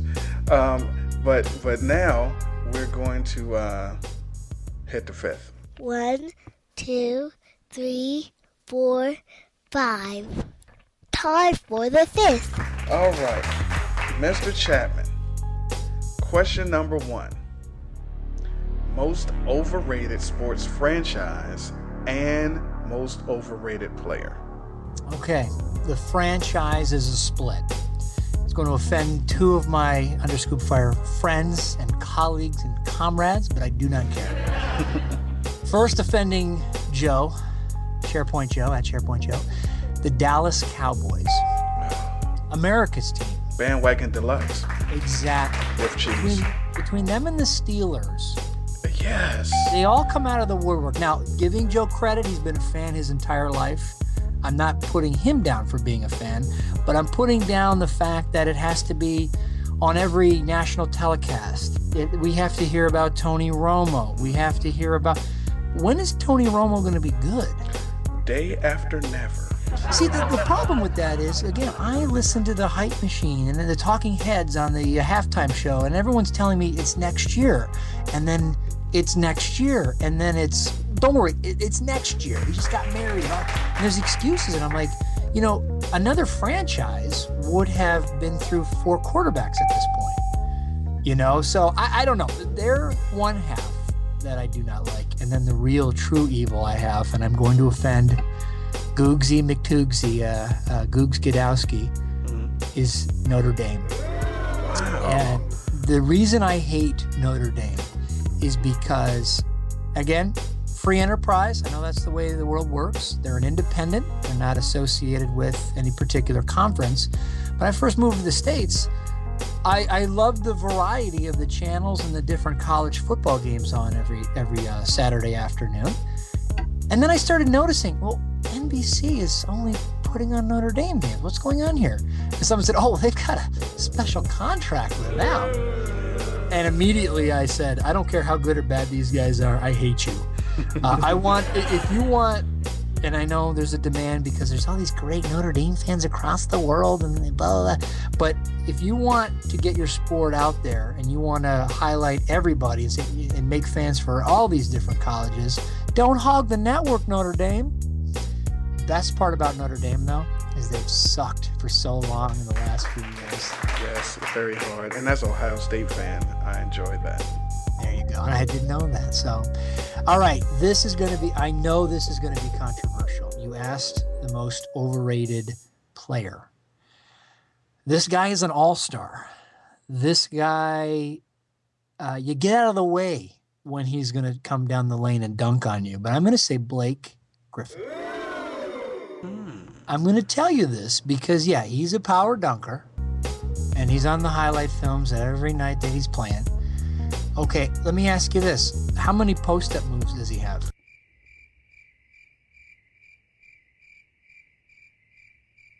I think he has negative three. Carry, yep, carry the one. Yeah, negative. Right. He's useless outside of 15 feet. So if he if he spots up at 18, the defender can hang back because he's not doing anything. You can you can give him four or five feet because if he's going to drive, then you can pick him up. Uh, he doesn't hit free throws, so it's not like you can give him the ball late in the game because then attack is Shaq or attack Blake. And um, I don't know if you noticed recently, Game Seven. Did you watch Game Seven against uh, Grizz? The Grizz. That's who they played? They played the Grizz in the first round. Okay, yeah, yeah. Game seven. Five minutes left to go. Where was he? Oh no. He was pull, he, he was pulling the old uh, Phil Jackson routine. Remember? oh. And so here's the thing: he gets a lot of hype for his dunks, and he plays hard. But you know who also dunked ferociously? Kenny Skywalker. so he may develop, and again, he's real young. He may develop, and he may prove me wrong. But as of right now, I wouldn't start a franchise with him. Uh, I wouldn't. I, maybe I'd, I'd, you know, sell some cars and some Subway sandwiches. But Eat fresh. yeah, yeah, does eat fresh. So that's my guy. Okay. Or, well, not my guy. Well, yeah, not your guy at all, ladies and gentlemen. Uh, I like that though. You, you, you went out on a limb. Um, question number 2 What are your top three favorite sports video games of all time? Well, you got to start with the sound effect of the ice shaving in your blades of steel. Love that game. Um, and, and, you know, I had I had the ice hockey one where you could be the, the big guy, the medium guy, the little guy. Arguably better. Arguably better. It's- because of the fights on Blades of Steel, but the fact that you can make your team and mix them up like that. Now, Right, I mean, now Blades of Steel, Edmonton incredible. You you legitimately were a GM slash coach at the tender age of under ten with ice hockey. There's no doubt. Yeah, that's when I was uh, doing my um, Fisher Price, uh, yeah, uh, under 10 fire. but, but I just enjoyed just the look of, of Blades of Steel. I, again, you, you can't be as a kid. You want to see some fighting, you know. Um, my number two, and I think it was mentioned on a previous episode, was uh, Bulls Blazers. incredible. Yeah, a- and just to be able to have the licensing um, made the game legitimate. The signature moves. Yeah, and um, I started to fade away from from uh, the game systems after Nintendo 64, but I was not, I was brought back into the game courtesy of of Joe when he said, "Core, I know you don't have a gaming system, but go out and buy the PC version of NHL 04." Now, I didn't have a joystick; it was all keyboard. Wow. Shout outs to the uh, directional arrows. You gotta be good to do that, right? I was never very good, but it was a game that introduced trades and and updated lineups, and you could, when when real trades happened, it, it would download the the updates to your team. You didn't have to do it for you, and um, those were the those were the three that I, I think I loved the most growing up. Ironically, no. Okay, no tag. No, no, and you know the guys, the Scoop Fire guys, give me a tough time about that because, you know, the formative years for me, there wasn't any CFL Tecmo. Oh, jeez. You got to remember, in Canada, it's not going to sell well when it's not marketed at all. So when a football game came out, yeah, it was in the stores, but I wasn't like, hey, let me get that one because I watch the CFL all the time. So I just kind of bypassed it. Good point. Um, question number three. This is a tough one now. Who was greater at what they did, Wayne Gretzky or Michael Jordan? The great one. the great, Great one. one, yeah, yeah. Or Michael Uh, Jordan. This question, I, I was pacing uh, when I first got it, and I looked at it, I stared at it, and I said, "Oh, I can't answer this." Then I literally went out for a run that night with no music, no podcast, and I had to think about it. I mean, it, it cleared my brain. I, I, I all I think thought about was Wayne Gretzky and Michael Jordan. You see what I do? You see the type of hard hitting questions you get here at the EDP? almost got hit by a couple of cars. Attention, but um, no. The, I'm not going to cop out and say they were both the greatest. I am going to give you a definitive answer, Okay. but it's just tough. It's it's one and one A, or or it's it's photo finish sort of thing. I'm going to have to say, and I will back this up, even though Michael Jordan is my all-time favorite player assassin on the court. Guy would always take the last shot. He didn't change the game like Wayne Gretzky did. And I look, and I'm here's how I'm gonna explain myself. You can tell me if I'm right or wrong or how you think it. Um, Wayne Gretzky is the reason why there is more NHL teams popping up in the U.S., in the Sun Belt, in Florida, in Texas, in Nashville.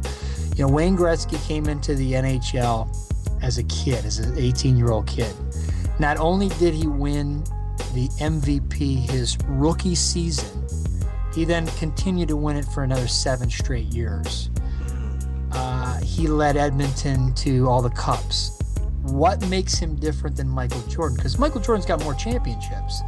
Is that when that fateful day, uh, he got traded to the Los Angeles Kings. First of all, it's it's a national day of mourning. I don't remember where. I mean, I was in school when it happened. I came home and it was like it was like Canada's Pearl Harbor, to be honest. you. I mean, it really was. If if anyone, you would never say Michael Jordan would ever be traded, right? Right. You would in Canada, you would never say Wayne Gretzky would ever be traded. He loved the franchise. He was there, you know, as such a young kid. He wanted to continue to win cups there. Unfortunately, a little history lesson: the uh, the owner of the Oilers didn't do his books too well. He was losing money. Was his other financial interests were losing money, and his only asset among all his businesses was Wayne Gretzky. And so there were a bunch of teams interested in Wayne, and a couple of them were Canadian teams. And uh, Bruce McNall, who uh, owned the LA Kings, that was a decent franchise uh, in Los Angeles, didn't really make much of a mark, said, Oh, we'll trade for him and we'll give you a boatload of cash. And it it changed the NHL because you brought the best player to the United States. Yeah, a lot of people thought that the Kings was his only team. Exactly. and and he had he had cups and and scoring records and everything long before. And he, you know, LA was always Showtime, right? And you had your Raiders. It was really Magic's town, but you had your mm-hmm. Raiders and the Kings are like, "Oh, there's a Kings game? I guess we could get tickets cuz everything else is sold out." It became the hot ticket. The NHL started marketing uh, the LA Kings. They started winning, and it was it was perfect timing. They got to the NHL Finals in 1993. Of course, they beat my Leafs to get there. But anyway, controversy. we'll talk about it some other time. And it's taken away and cleared out over the line. Ellett getting back, but it's Gretzky booting it ahead. Gretzky coming for the net. On the outside, now he's in front. Score! Gretzky banked it in off one of the Leaf players. And the LA Kings have taken a 5-3 lead. But the thing was, it started to grow in popularity in the United States. Canada is always going to sell out their NHL games. The NHL cannot survive without the US markets. And so, just financially, it was such a. I Yeah, I mean, not a lot. I wasn't that bad of a dude, but you know, I had my moments. I remember, um, I remember in I think it was fifth grade, sixth grade, one of those grades in elementary school. I begged for a pair of Filas. Like nobody was wearing Filas, so I wanted the Filas. I wanted the um, the all white joints with the blue and red symbol on the side and the, uh, the Fila logo on the back. I needed those joints because I saw I forget what rapper he had them on. I was like, yo, I gotta get them. And so my my parents was like, yo, if you get straight.